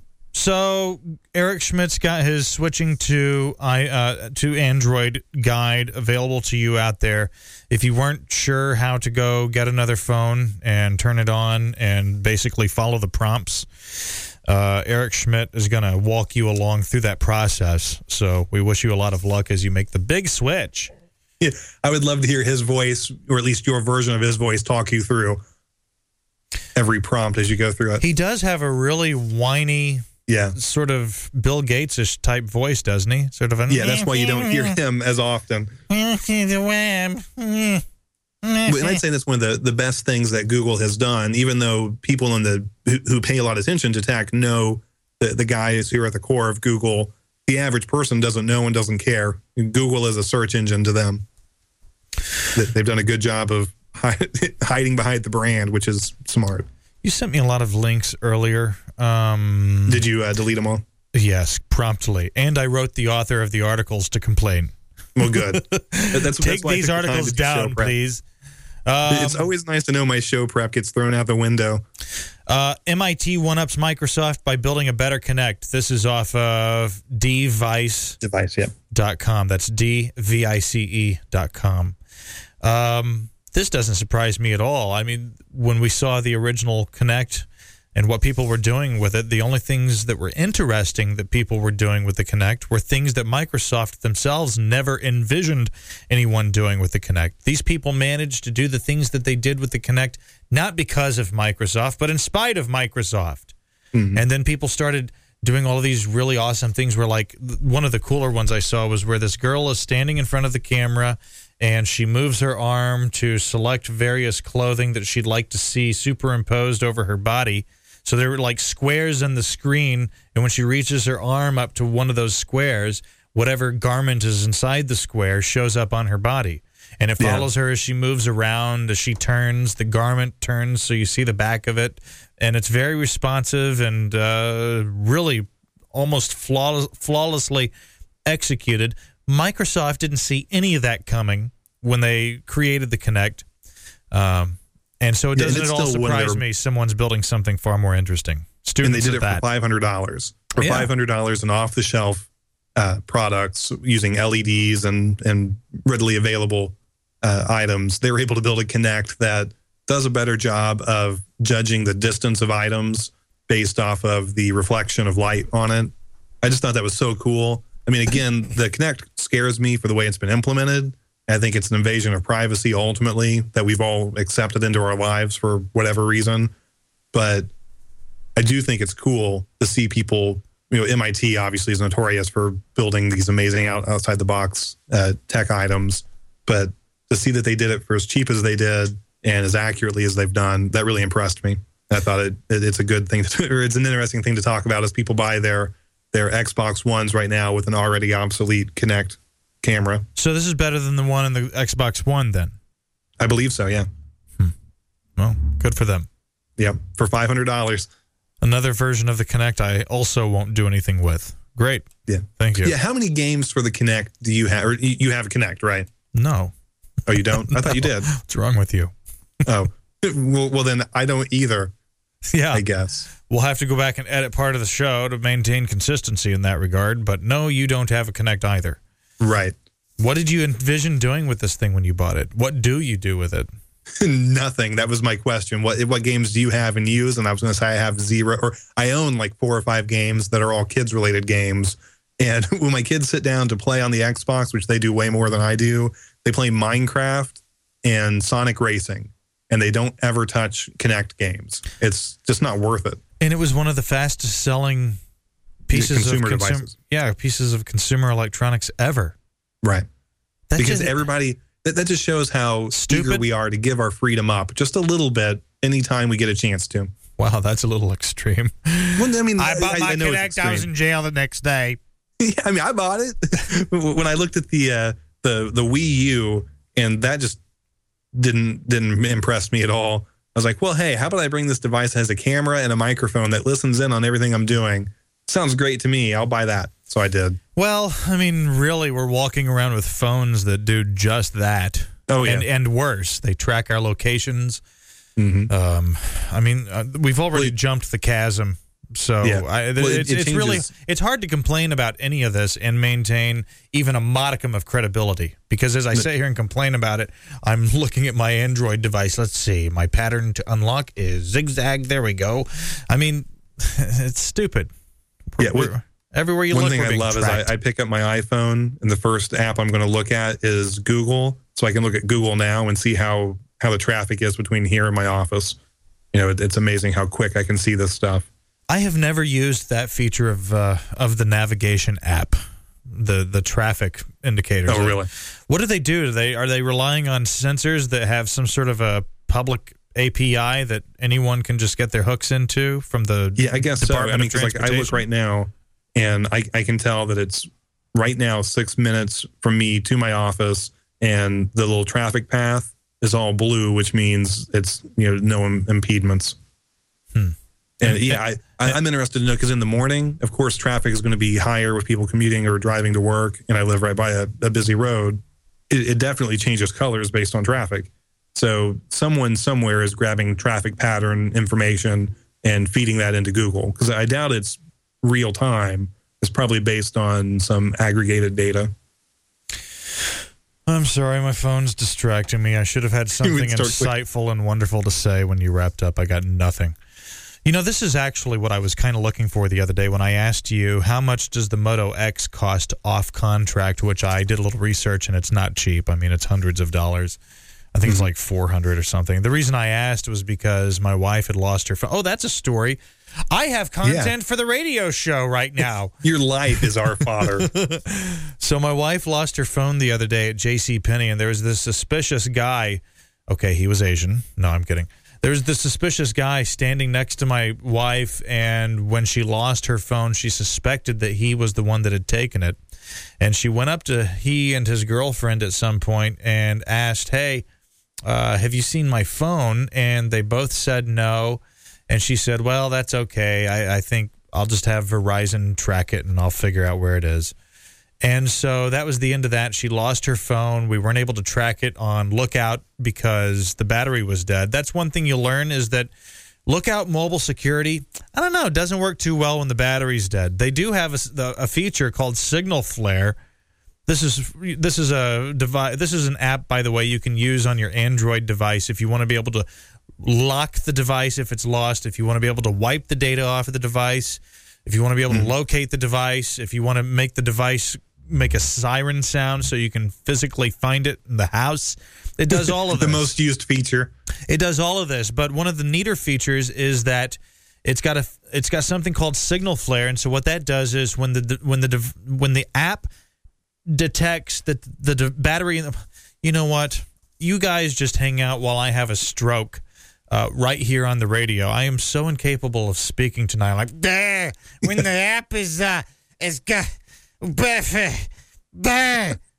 Uh, so anyway, when the app detects that the battery is getting low, it immediately flips on the satellite, uh, the GPS receiver, and it uh, documents the phone's location and uploads that to the lookout server so that when you do go to look for your phone, even though the battery's dead, you'll see where that signal flare message was sent from. And that was not enabled on, on her phone, uh, thankfully. So, yeah, that didn't work for me either. So, Yay. long story short, we buy a new phone on eBay, a new Galaxy Nexus. Not new, it was used, but it didn't have a scratch on the screen anywhere, and otherwise, it was in almost pristine condition. Eighty-four dollars shipped.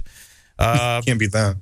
no, you Now, cannot. what was but- your? Did, but- did you get the ESN number? Were you able to check that to make sure it wasn't banned for some reason or stolen which which ESN on the new one? for the the new one that you bought? Well, I just thought, well, if it doesn't work, I'm going to send it back.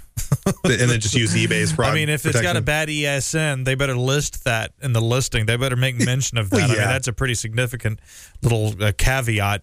to, yeah, but uh, people do that all the time. Well- well, well, maybe not on eBay. I guess but if you want negative feedback, yeah. If Yeah, someone well- sends me a f- device with a bad ESN, they're getting a they're getting a ding.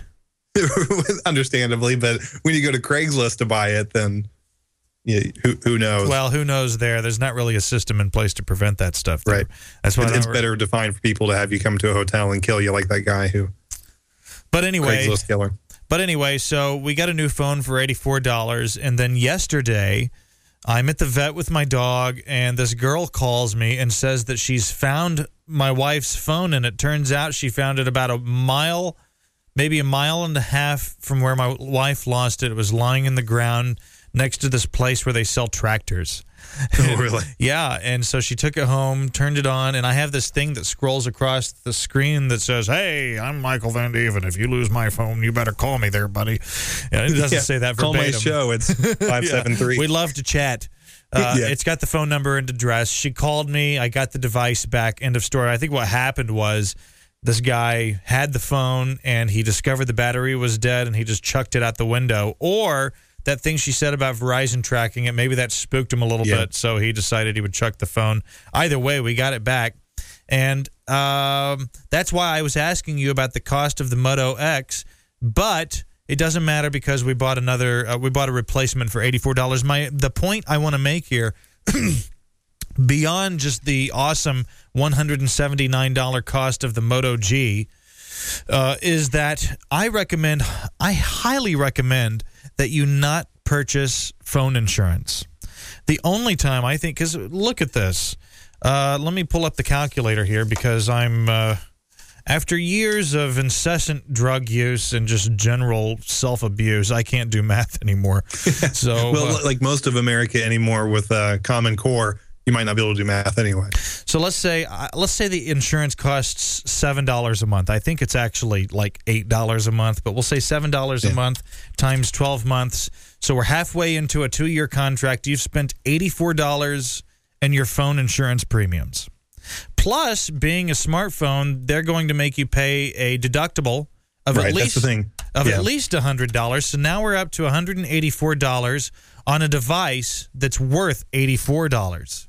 So I've spent $184 to replace a device that's worth $84 when in reality what I should have just done is use the device and then replace it whenever it needs to be replaced. I think that the only reason to purchase insurance is if you have let's say a Galaxy Note 3, a really expensive phone and it's still new and the market value of that device is still really high. But you've got a lot to take into account there when you're looking at all the metrics here to determine if you're getting screwed by the insurance or not.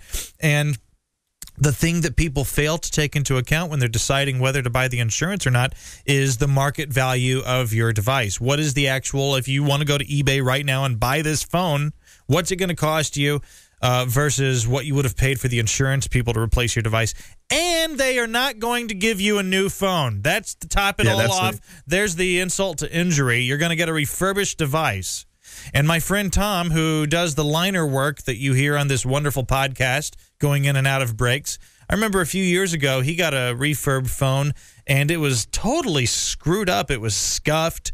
It was I. It was unbelievable. The, just the gall of those people Yeah. to have sent that device to him. And since then, I have not been a believer in the refurb units that are sent out by Verizon or any carrier. Maybe they've changed in that regard. I don't know. Don't buy the No. insurance. The, the only reason to buy the insurance is if you have an extremely expensive device and you just bought it. But I would say, even in that case, like on the Note 3, uh, I mean, if you think about it, we're talking about the law of averages. So if you have a two year contract term, the average point in that contract at which someone is going to lose their phone is going to be one year in, I guess. I- Yeah, I, well- I think that's a reasonable way to analyze it. And Yeah, one so. year and one year into the contract, there are not a lot of devices out there that, in terms of their market value, can justify what you've paid in insurance premiums and the deductible at that one year mark. Well, I, I always look at it too, like like new cars. Boy, that was long winded. No, oh, but it was great. Uh, the whole time you were saying, I kept thinking of buying a new car uh, because you go you go pick out the brand new whatever you want, say Toyota Camry. Uh, you buy that, you pay the premium full price for it, you drive it off the lot. And there's always the saying that it drops in value the moment you leave the, the parking lot. So you're never going to get out of this vehicle what you just paid for it. And it's exactly how phones are because right after you buy that thing, it's never going to have that same value again. Something else is going to come out very quickly to override whatever the, the value proposition that made your phone the best one at that time. So, like you said, you're going to be able to go to eBay somewhere else in the real marketplace of, uh, of phones without uh, a locked plan Oh, my and, and be able to buy your device. Oh, my so, God. th- There's certain things I will buy insurance on. If it's something that I think I can't you know spend you know days and days without and i'm okay with getting a refurbished version of it then i'll, I'll get a protection plan but very rarely will i maybe for uh, high-end tv or a server for for business purposes but for most consumer stuff it's throwaway any at, at, at any point so I'm looking at the Verizon website right now. Here we are. It's not seven dollars a month. It's eight dollars a month. So we pay that for twelve months. We're at ninety six dollars. Um, okay, so the deductible is forty five dollars, not a hundred. It looks like uh, this is total. This is what they call total equipment coverage. Uh, so the deductible is forty five. So right there we're at one hundred and forty one dollars. So I still would have lost even with the. Uh, even with the deductible and the here's the here's the real caveat caveat emptor two replacements in a 12 month period that's all you're limited to and your replacement is going to be an equipment maximum of $400 per claim so Yeah. if you lost your galaxy note let's say right into the contract let's say a week after you start your contract you lose your galaxy note you're gonna you're gonna have to make up the difference from the four hundred dollars that they're gonna give you to replace that, and that's at their discretion too. They may have some bullcrap reason to tell you that it's not worth them giving you four hundred dollars. They may say it's three fifty or three whatever. But there are Yeah, a lot no, of I think caveats here. i think especially. Oh no no no no no no! I'm sorry, that was for basic phones. So the smartphones are it is a one hundred dollar deductible, eight dollars a month per device. Um, you get two replacements in a 12 month period with an uh, equipment maximum of 1500 per claim. So that's pretty good. The yeah 1500 that, that covers any phone Yes, that that covers any phone, but still, not many people have a phone of the type of value to justify this. It's Yeah, that that reminds me of AT and T pushing its uh, new program called AT and T Next, where you can pay monthly for your phone and be able to get out of a contract at any point. I looked at that and tried to do the math to see if it was worth it for uh, trying to think the phones, the uh, LG uh, G2 and uh, the HTC One Max, I believe. It was going to be $27 a month to get that phone after you've paid for two years, you keep the phone, it's yours, uh, and you can start another plan and keep paying. So you basically lease the phone with an option to buy at zero at the end of the, the contract. But in that, every year you can upgrade your device and just change your your payment plan. So if the next phone is is thirty two dollars, you give them back your original phone and upgrade to the new plan. At first, I thought, "Hey, that that's kind of cool." Because then, if I hate this Windows phone, I'm thinking about getting within a year, I can switch it with anything else and just pay a monthly payment. And then I realized that I'm going to be paying for this device so quickly with that 27 a month that why not just buy the thing unlocked and skip the whole deal?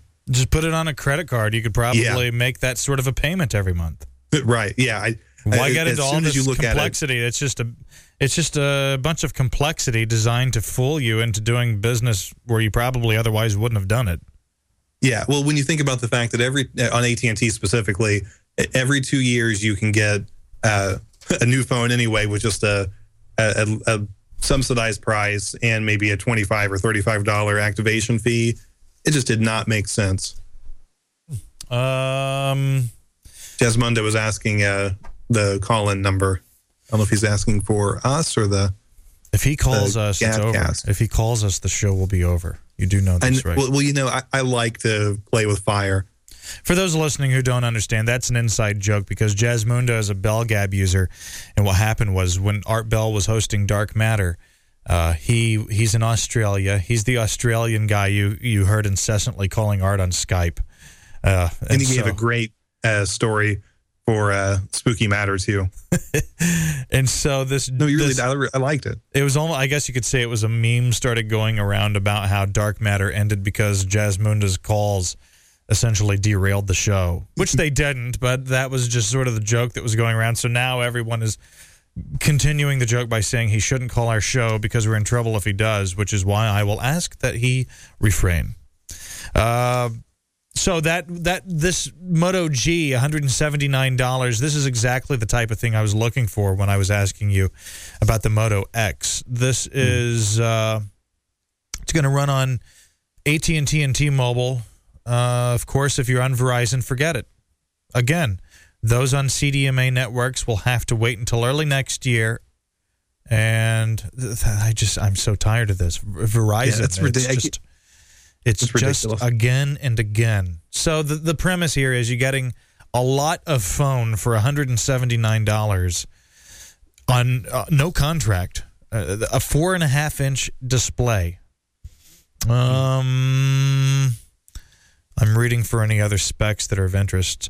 $179 for the 8 gigabyte model, 199 for the 16. So anyone who really wants to keep the cost down is going to be more than happy to spend 179 for 8 gigabytes of storage. Most people don't really use that much Right. anyway. Most people get all their stuff off of their phone before it ever accumula- accumulates to that point. Uh, I'm Well, not- with Android, I the, the larger the, the the more storage you use, does it slow the v- device down at all? I mean, does it does it You know what? cache I- basically I- the disk? I'm noticing that it does. Okay, I'm noticing. I, I mean, I noticed my- that on I, iOS. my phone has come to a crawl and I went in and I removed as many of the videos and pictures as I could find. I removed everything I could find, got it up on my Google Drive, and permanently removed it from the phone. And it's still sluggish. And I go in and I look at the available storage space, and it's telling me that, like, uh, it's telling me that, like, several gigabytes of the the the oh my god it's telling me that several gigabytes of the storage are consumed and i cannot determine what it is that's taking up the space i have Is no that even idea after a reboot? yeah oh yes Okay. I, I have no idea what's taking up the space Hmm. i hooked it up to a computer and i did the asterisk dot asterisk search Mhm. and i did not find anything that would that would lend to this much space on the device being consumed. I, I have no That's where idea. Verizon is secretly storing KitKat on it, waiting for the day that they decide to just release it to you. I think what's happening is as I'm sitting on the toilet for 40 minutes playing with my phone and uh, developing a serious case of red butt ring. Uh, that reminds me, don't ever pick up someone else's cell phone for that that very reason. I know, isn't that the truth? I, I, think I, I think that Verizon is just taking pictures of me as I'm on the toilet. That that has to be the only plausible explanation to this situation. Yeah. And boy, is there a lot of opportunity for pictures. So I need to add that to my uh, Parody Connect site as photos that never should have been taken. Keith was asking for maybe some sort of a promotional picture or something. Yeah. I've You- got a bunch of take- them on my phone. Let me. Uh, l- Yeah, Verizon has those pre-configured for you. I'll have Verizon get in contact with you directly, Keith Rowland. We Yeah. have a treasure trove of photos that could, any one of which could easily be used for uh, promotion purposes. I love things that are sem- uh, that, that that follow semantics. So the photo will match the quality of what they're getting.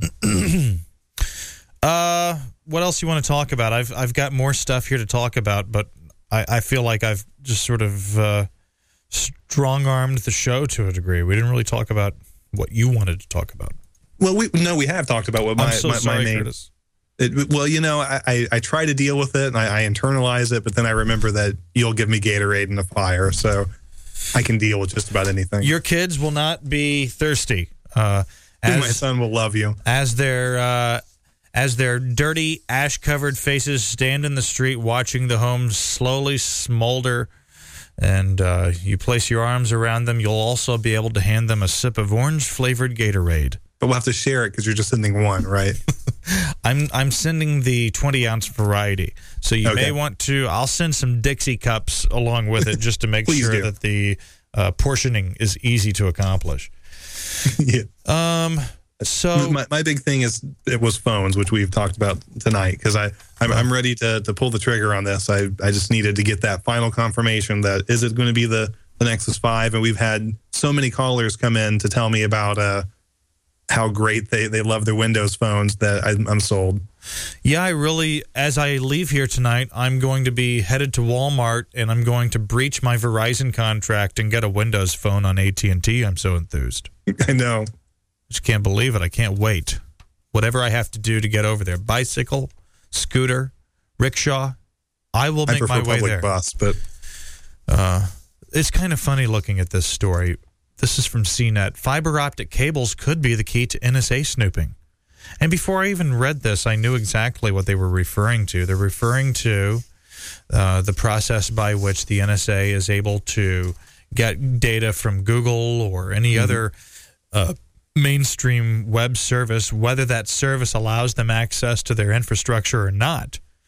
And the way they're doing it is they're going upstream. what is this picture you sent me? that's from Jasmunda. Uh, he, he, he comes through anytime you need it. That is the photo for our show. this is or is this our audience? no, that that's that's everything. That's an all-encompassing photo. This- that's the listeners, and that's the people talking, Oh my. and it fits the minivan highway. My goodness. Well, Isn't it uh, great?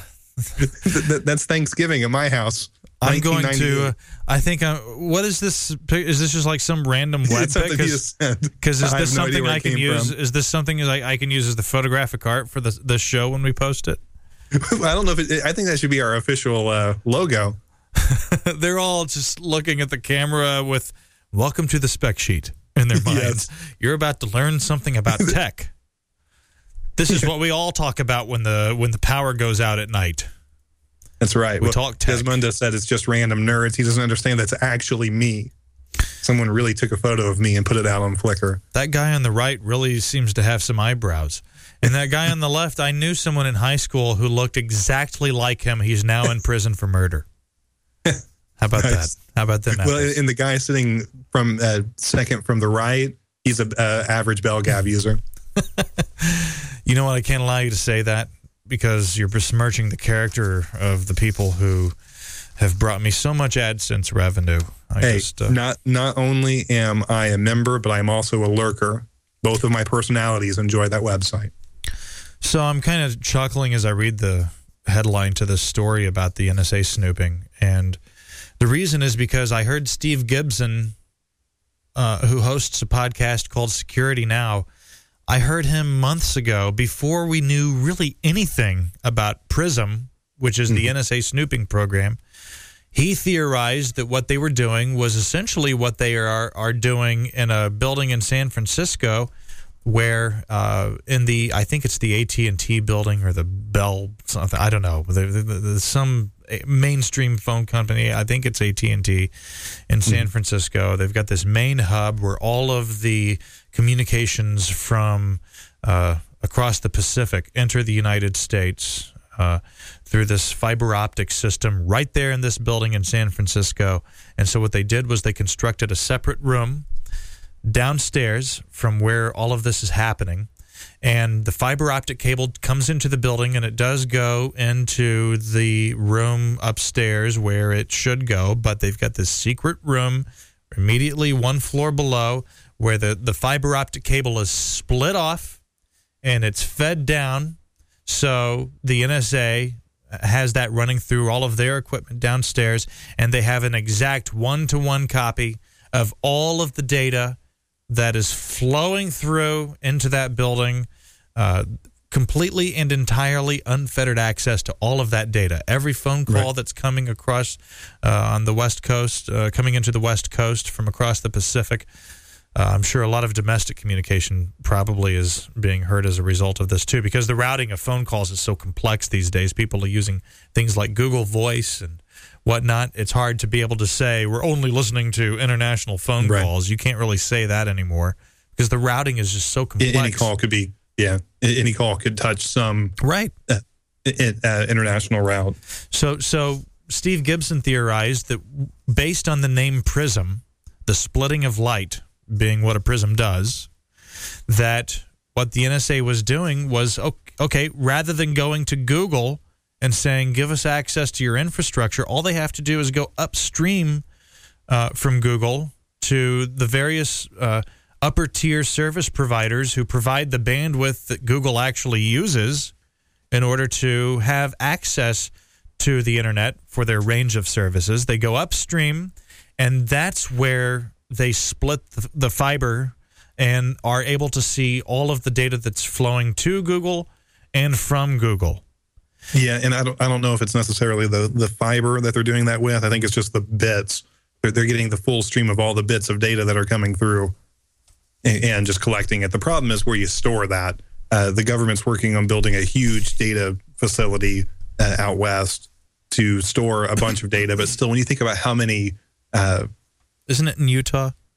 I think it is in Utah. I'm not, Why- I'm not why 100 is- percent sure, but Why is creepy stuff like this? It seems like anything that's sort of creepy and and and just questionable on a sort of Orwellian level gets set up In in Utah. Utah. What is that? That- That's a, a question that they don't want to answer because they like the business. Uh, well, there's also, I forget who it is, but there's a major corporation, whether it's Google or at, at some online service that's building a facility across the street from it. I thought that was funny. So It gives, but, but, but, but the point is that uh, going back to many years ago, the, the government required, as part of the, uh, I'm I'm trying to think of the name of the other program that they had besides PRISM, but they, was they it, basically uh, just carnivore. carnivore yeah they carnivora. They they, they uh, connect it to the basically the front end of the pipe of the isp and that way the isp has no control over what the government is and isn't grabbing. They just get it all. The the, the thing that's always confused me though is that's something you can't like real time what's that going to do for you? You're not going to be able to figure out a terrorist or a copyright infringement that's happening real time unless you have some predefined filters inside it. Like if you know this file or this IP address are known to be some type of threat, that real time data is going to do nothing for you. Uh, it, really, all it is is to go back after the fact and query a database That's what it and is. see the connections. Yeah, well, yeah, that's, what that's what they're it is. It's it's pre-crime.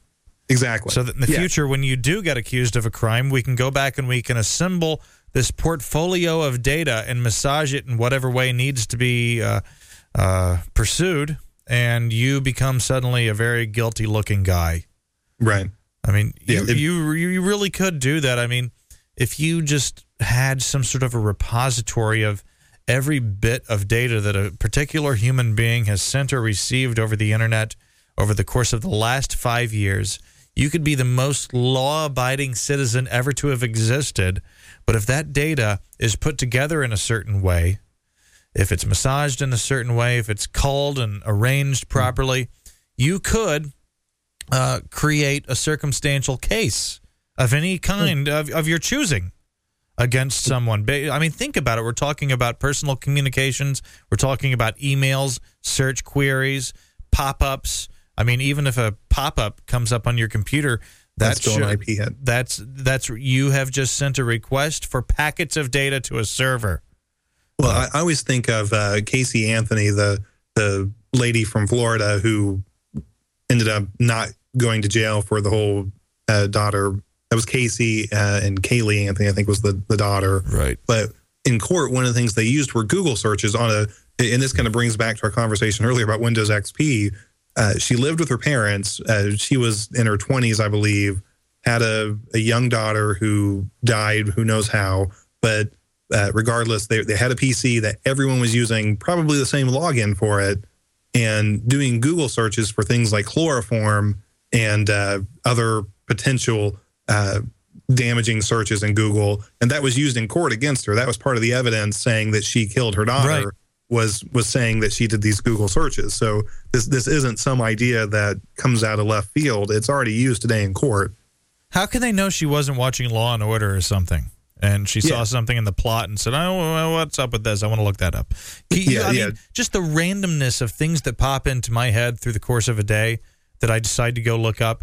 I went and looked at my search history a couple days ago, and I didn't even remember searching for some of that stuff, and I had to actually think about it, and I realized, oh yeah, I did, and there's why. Well, another thing is that uh, a, Google search is really just a set of query strings that, that are passed over to the Google servers. So there's no reason if you wanted to uh, put something damaging on, on someone else's computer, send them an email through. You, you have to somehow find a way to anonymize the message going to a person, but send them a link that says Facebook photos. And in that, embed the hyperlink with a query string for a search that's totally opposite of a, a, Facebook photo album. And that person just did a, a Google search for some whatever crazy thing you wanted to tell them to do. Right, And then I you mean- just created evidence. Right. You can. I mean, a, a Google search is entirely URL based. Right. I mean, is that not the truth? I mean, when you type something into the search box, I think what's actually happening is uh, the the web page is parsing that into a URL. That's right. Yeah. So Yeah, that's one th- one of the things that Google has perfected on the internet and finding a fast way to to serve that information. Uh, it's just a rock solid way to to do it, and it's easy to, or it's not not necessarily to fake, but once you know the the pattern to it, you can you, you could form your own URL that gives you the search results you want. I love it when Curtis tells me I'm right on something. It just makes me feel validated and, and, Uh, we, and what we need is a. I, I want to have a soundboard now, and I would love to have Art's ding on a whenever he would do a prediction show. If we can have that sound of him doing ding, and we can play it whenever somebody gets it right. I'm against that, and we won't do it. I'm Michael. we'll Van never have a soundboard. I, I, I'll tell you now that the day you want me to no longer be a part of the show is when you add in you know the morning zoo type stuff. You say that in future tense. I don't know why. Well, it's just uh, throwing. It's like an ultimatum. Don't do it. No, I'm just saying. How do you know I don't already feel that way? I didn't want to have to explain the joke, but there it is. All right. I am the joke. Moving on. So that's why I'm, I'm kind of laughing when I see this headline because I heard Steve Gibson theorizing Yeah. months ago with regard to what he thinks they're actually doing, and, and that is it. The- I mean, if you think about it, you send a you press enter on your keyboard as you decide to access google.com let's say and unless there's a peering a- arrangement between your internet service pro- provider and google um, well, uh, that's a good question. If there's a peering arrangement, these packets of data, well, they still have to go through the providers that Google uses for their Mm-hmm. bandwidth, and so I guess the NSA would have access to that too. But it, if there's if all there's they no, have to do is have as long as they have a route out there to grab traffic. I mean, if your data goes through their route to get to the end server, which I would think the government has the expertise to get themselves involved in every route possible or anyone they want to, then they grab your data easily. I was going to say if they have a peering agreement between Google and your internet service provider, then the Google you the, the Google the data you transfer between yourself and Google is probably a pretty direct route. Mm-hmm. But if there is no peering agreement between your internet service provider and Google, then when you send a packet of data to Google, it takes a long trip and it bounces from router to router all over the internet until it slowly well, not slowly. It's all happening very quickly, but you get the point. It makes its way to this point where everything sort of starts to funnel in. I mean, if mm-hmm. you know where that packet of data is going, you can generally predict where on the internet, what routers it's going to eventually make its way to. And the closer you get to the final router before you enter Google's infrastructure, the more Google focused data you're going to have access to. And so that's what Prism is. It's it's getting yourselves between the NSA, getting themselves between Google and Google's users, but not within Google's infrastructure. Right. But what? How are they getting access to the infrastructure of uh, these upper tier companies that are providing the bandwidth? I mean, they're privately Well, run companies. I mean, don't they? ISPs are required to have a device. yeah, but these aren't network. ISPs, are they? Well, well, I'm. That makes it simple. I mean, if, if you already have at every ISP, which means every hop that traffic is going to go through potentially already has to be funneling data off to a log system Yeah, but that the government the has same. access to. That's not the same premise as Prism, though, because No. you're getting everything that someone's doing. Whereas Yeah, well, Prism the other thing- says if the closer we get to this router or that router, statistically, the more Google specific Mm. data we'll have access to. Right. Well, is isn't one of the rumors that they actually hooked into Google's data center directly? They didn't just go, you know, under don't it. They, they had a direct pipe that Google, you know, officially Google was Google was unaware of, but internally they had connection. I mean, you have to think about with all the espionage that goes on overseas. I'm sure we're doing the same espionage inside our own uh, inside our own country because these countries work with government entities all over the world. It only makes sense. And, it, and the other thing too, uh, to kind of play on the No Agenda podcast, what they say that the whole purpose of all this uh, spying really. The, the ultimate purpose isn't to catch terrorists and to catch people for blackmail purposes. It's for industrial espionage to keep the U.S. ahead of our competitors when it comes to technology, resources. Uh, so it's a great way to be connected to every single uh, system out there. I- If somebody finds an oil well somewhere, or you know, coal mines, we know already. Hmm. We're, we're tracking their data. So, Curtis, what you're saying is all the government spying is helpful to me. It is. It, it helps your stock prices be higher. I'm happy because the government's protecting me and they're taking they're taking care of me. They're looking out for you. Numeral umo. Uno. Boy, what what is this that we're living in right now? It- it's a it, well going back to, to to the premise of bringing uh, somebody back from the 80s and tell them that everything every question they ask or or thing they look up in an encyclopedia is going to be tracked. I mean they've always had that in a library system. Of course they're tracking every book that gets checked out in a log and if they wanted to they could go back and see what you're doing. Uh, but but let's say that every time you pick a book up off the shelf at the library look at it read something on it take that information, uh, consume it, then put the book back on the shelf. Technically, that's not been tracked anywhere. Then you walk out of it, tell them that well, now that's going to be tracked, all of it. Uh, and they'd be like, no way, that's not going to be possible. But fast forward 20 years, and yes, it is possible.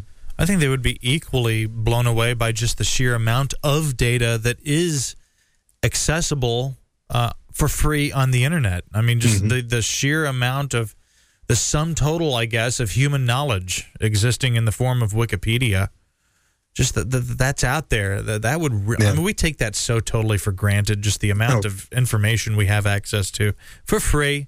It's entirely ubiquitous for free. Yeah, well, I the- remember the- being a kid and watching these two suits come to our house and try to sell Encyclopedia Britannicas to my mom and dad, Yeah. and me sitting there just stupidly hoping that they would buy them. Why? I don't know. I just like to see my parents spend money. That's all. Well, I remember the first time I got. Uh, how worthless? got- How worthless would those be right now? You know it. Oh yeah, yeah. They're relics now of a, a time gone. But I, I remember first time I got the uh, Microsoft Encarta discs, and you're like, "Hey, I've got an entire encyclopedia right here on CD." Boy, that's and then you would so type in, 1996. Yeah, exactly. Uh, but you would type in your in, in the search box, and it would take forever for it to come up. and it would tell you to put the other disc in, and it was great. Well, those It days are long future. gone. I, it wasn't long ago that they actually killed Encarta. I know. I remember it being on the news maybe within the last five years or so. I'm really shocked that that continued as long as it did. A lot of technologies like that from the 90s continued on way longer than they should have. Web TV was only killed a couple years ago. Yeah. Isn't that something? And now here we have. It's funny Microsoft ever even considered that when they had the Xbox, which did a really capable job. Well, actually, no. The Xbox only got a browser within the last Yeah. year and a half or so. Right. And, and what drives me crazy is you have to have Xbox Live. So That really is a pile of crap, isn't it? It that is. you have to pay to use a web browser. it's very to- Windows Phone like. I complained about this on the last show. I'm not even going to do it anymore because I'm sure people are sick of it at this point. But I, and that's why I want the Xbox to fail because I hate the way Microsoft is charging me for things that otherwise are free. It's or that you've paid for already. bull crap, man. Yeah. Very Microsoft like. I'm depressed. Anyway, this is the I'm glad we sheet. always end on a good note.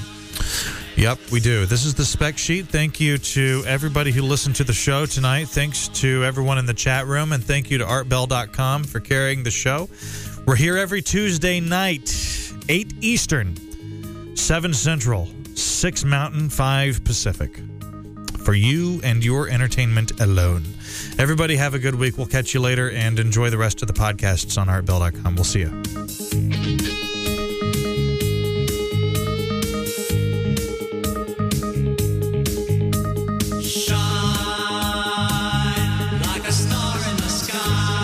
This is the Spec Sheet.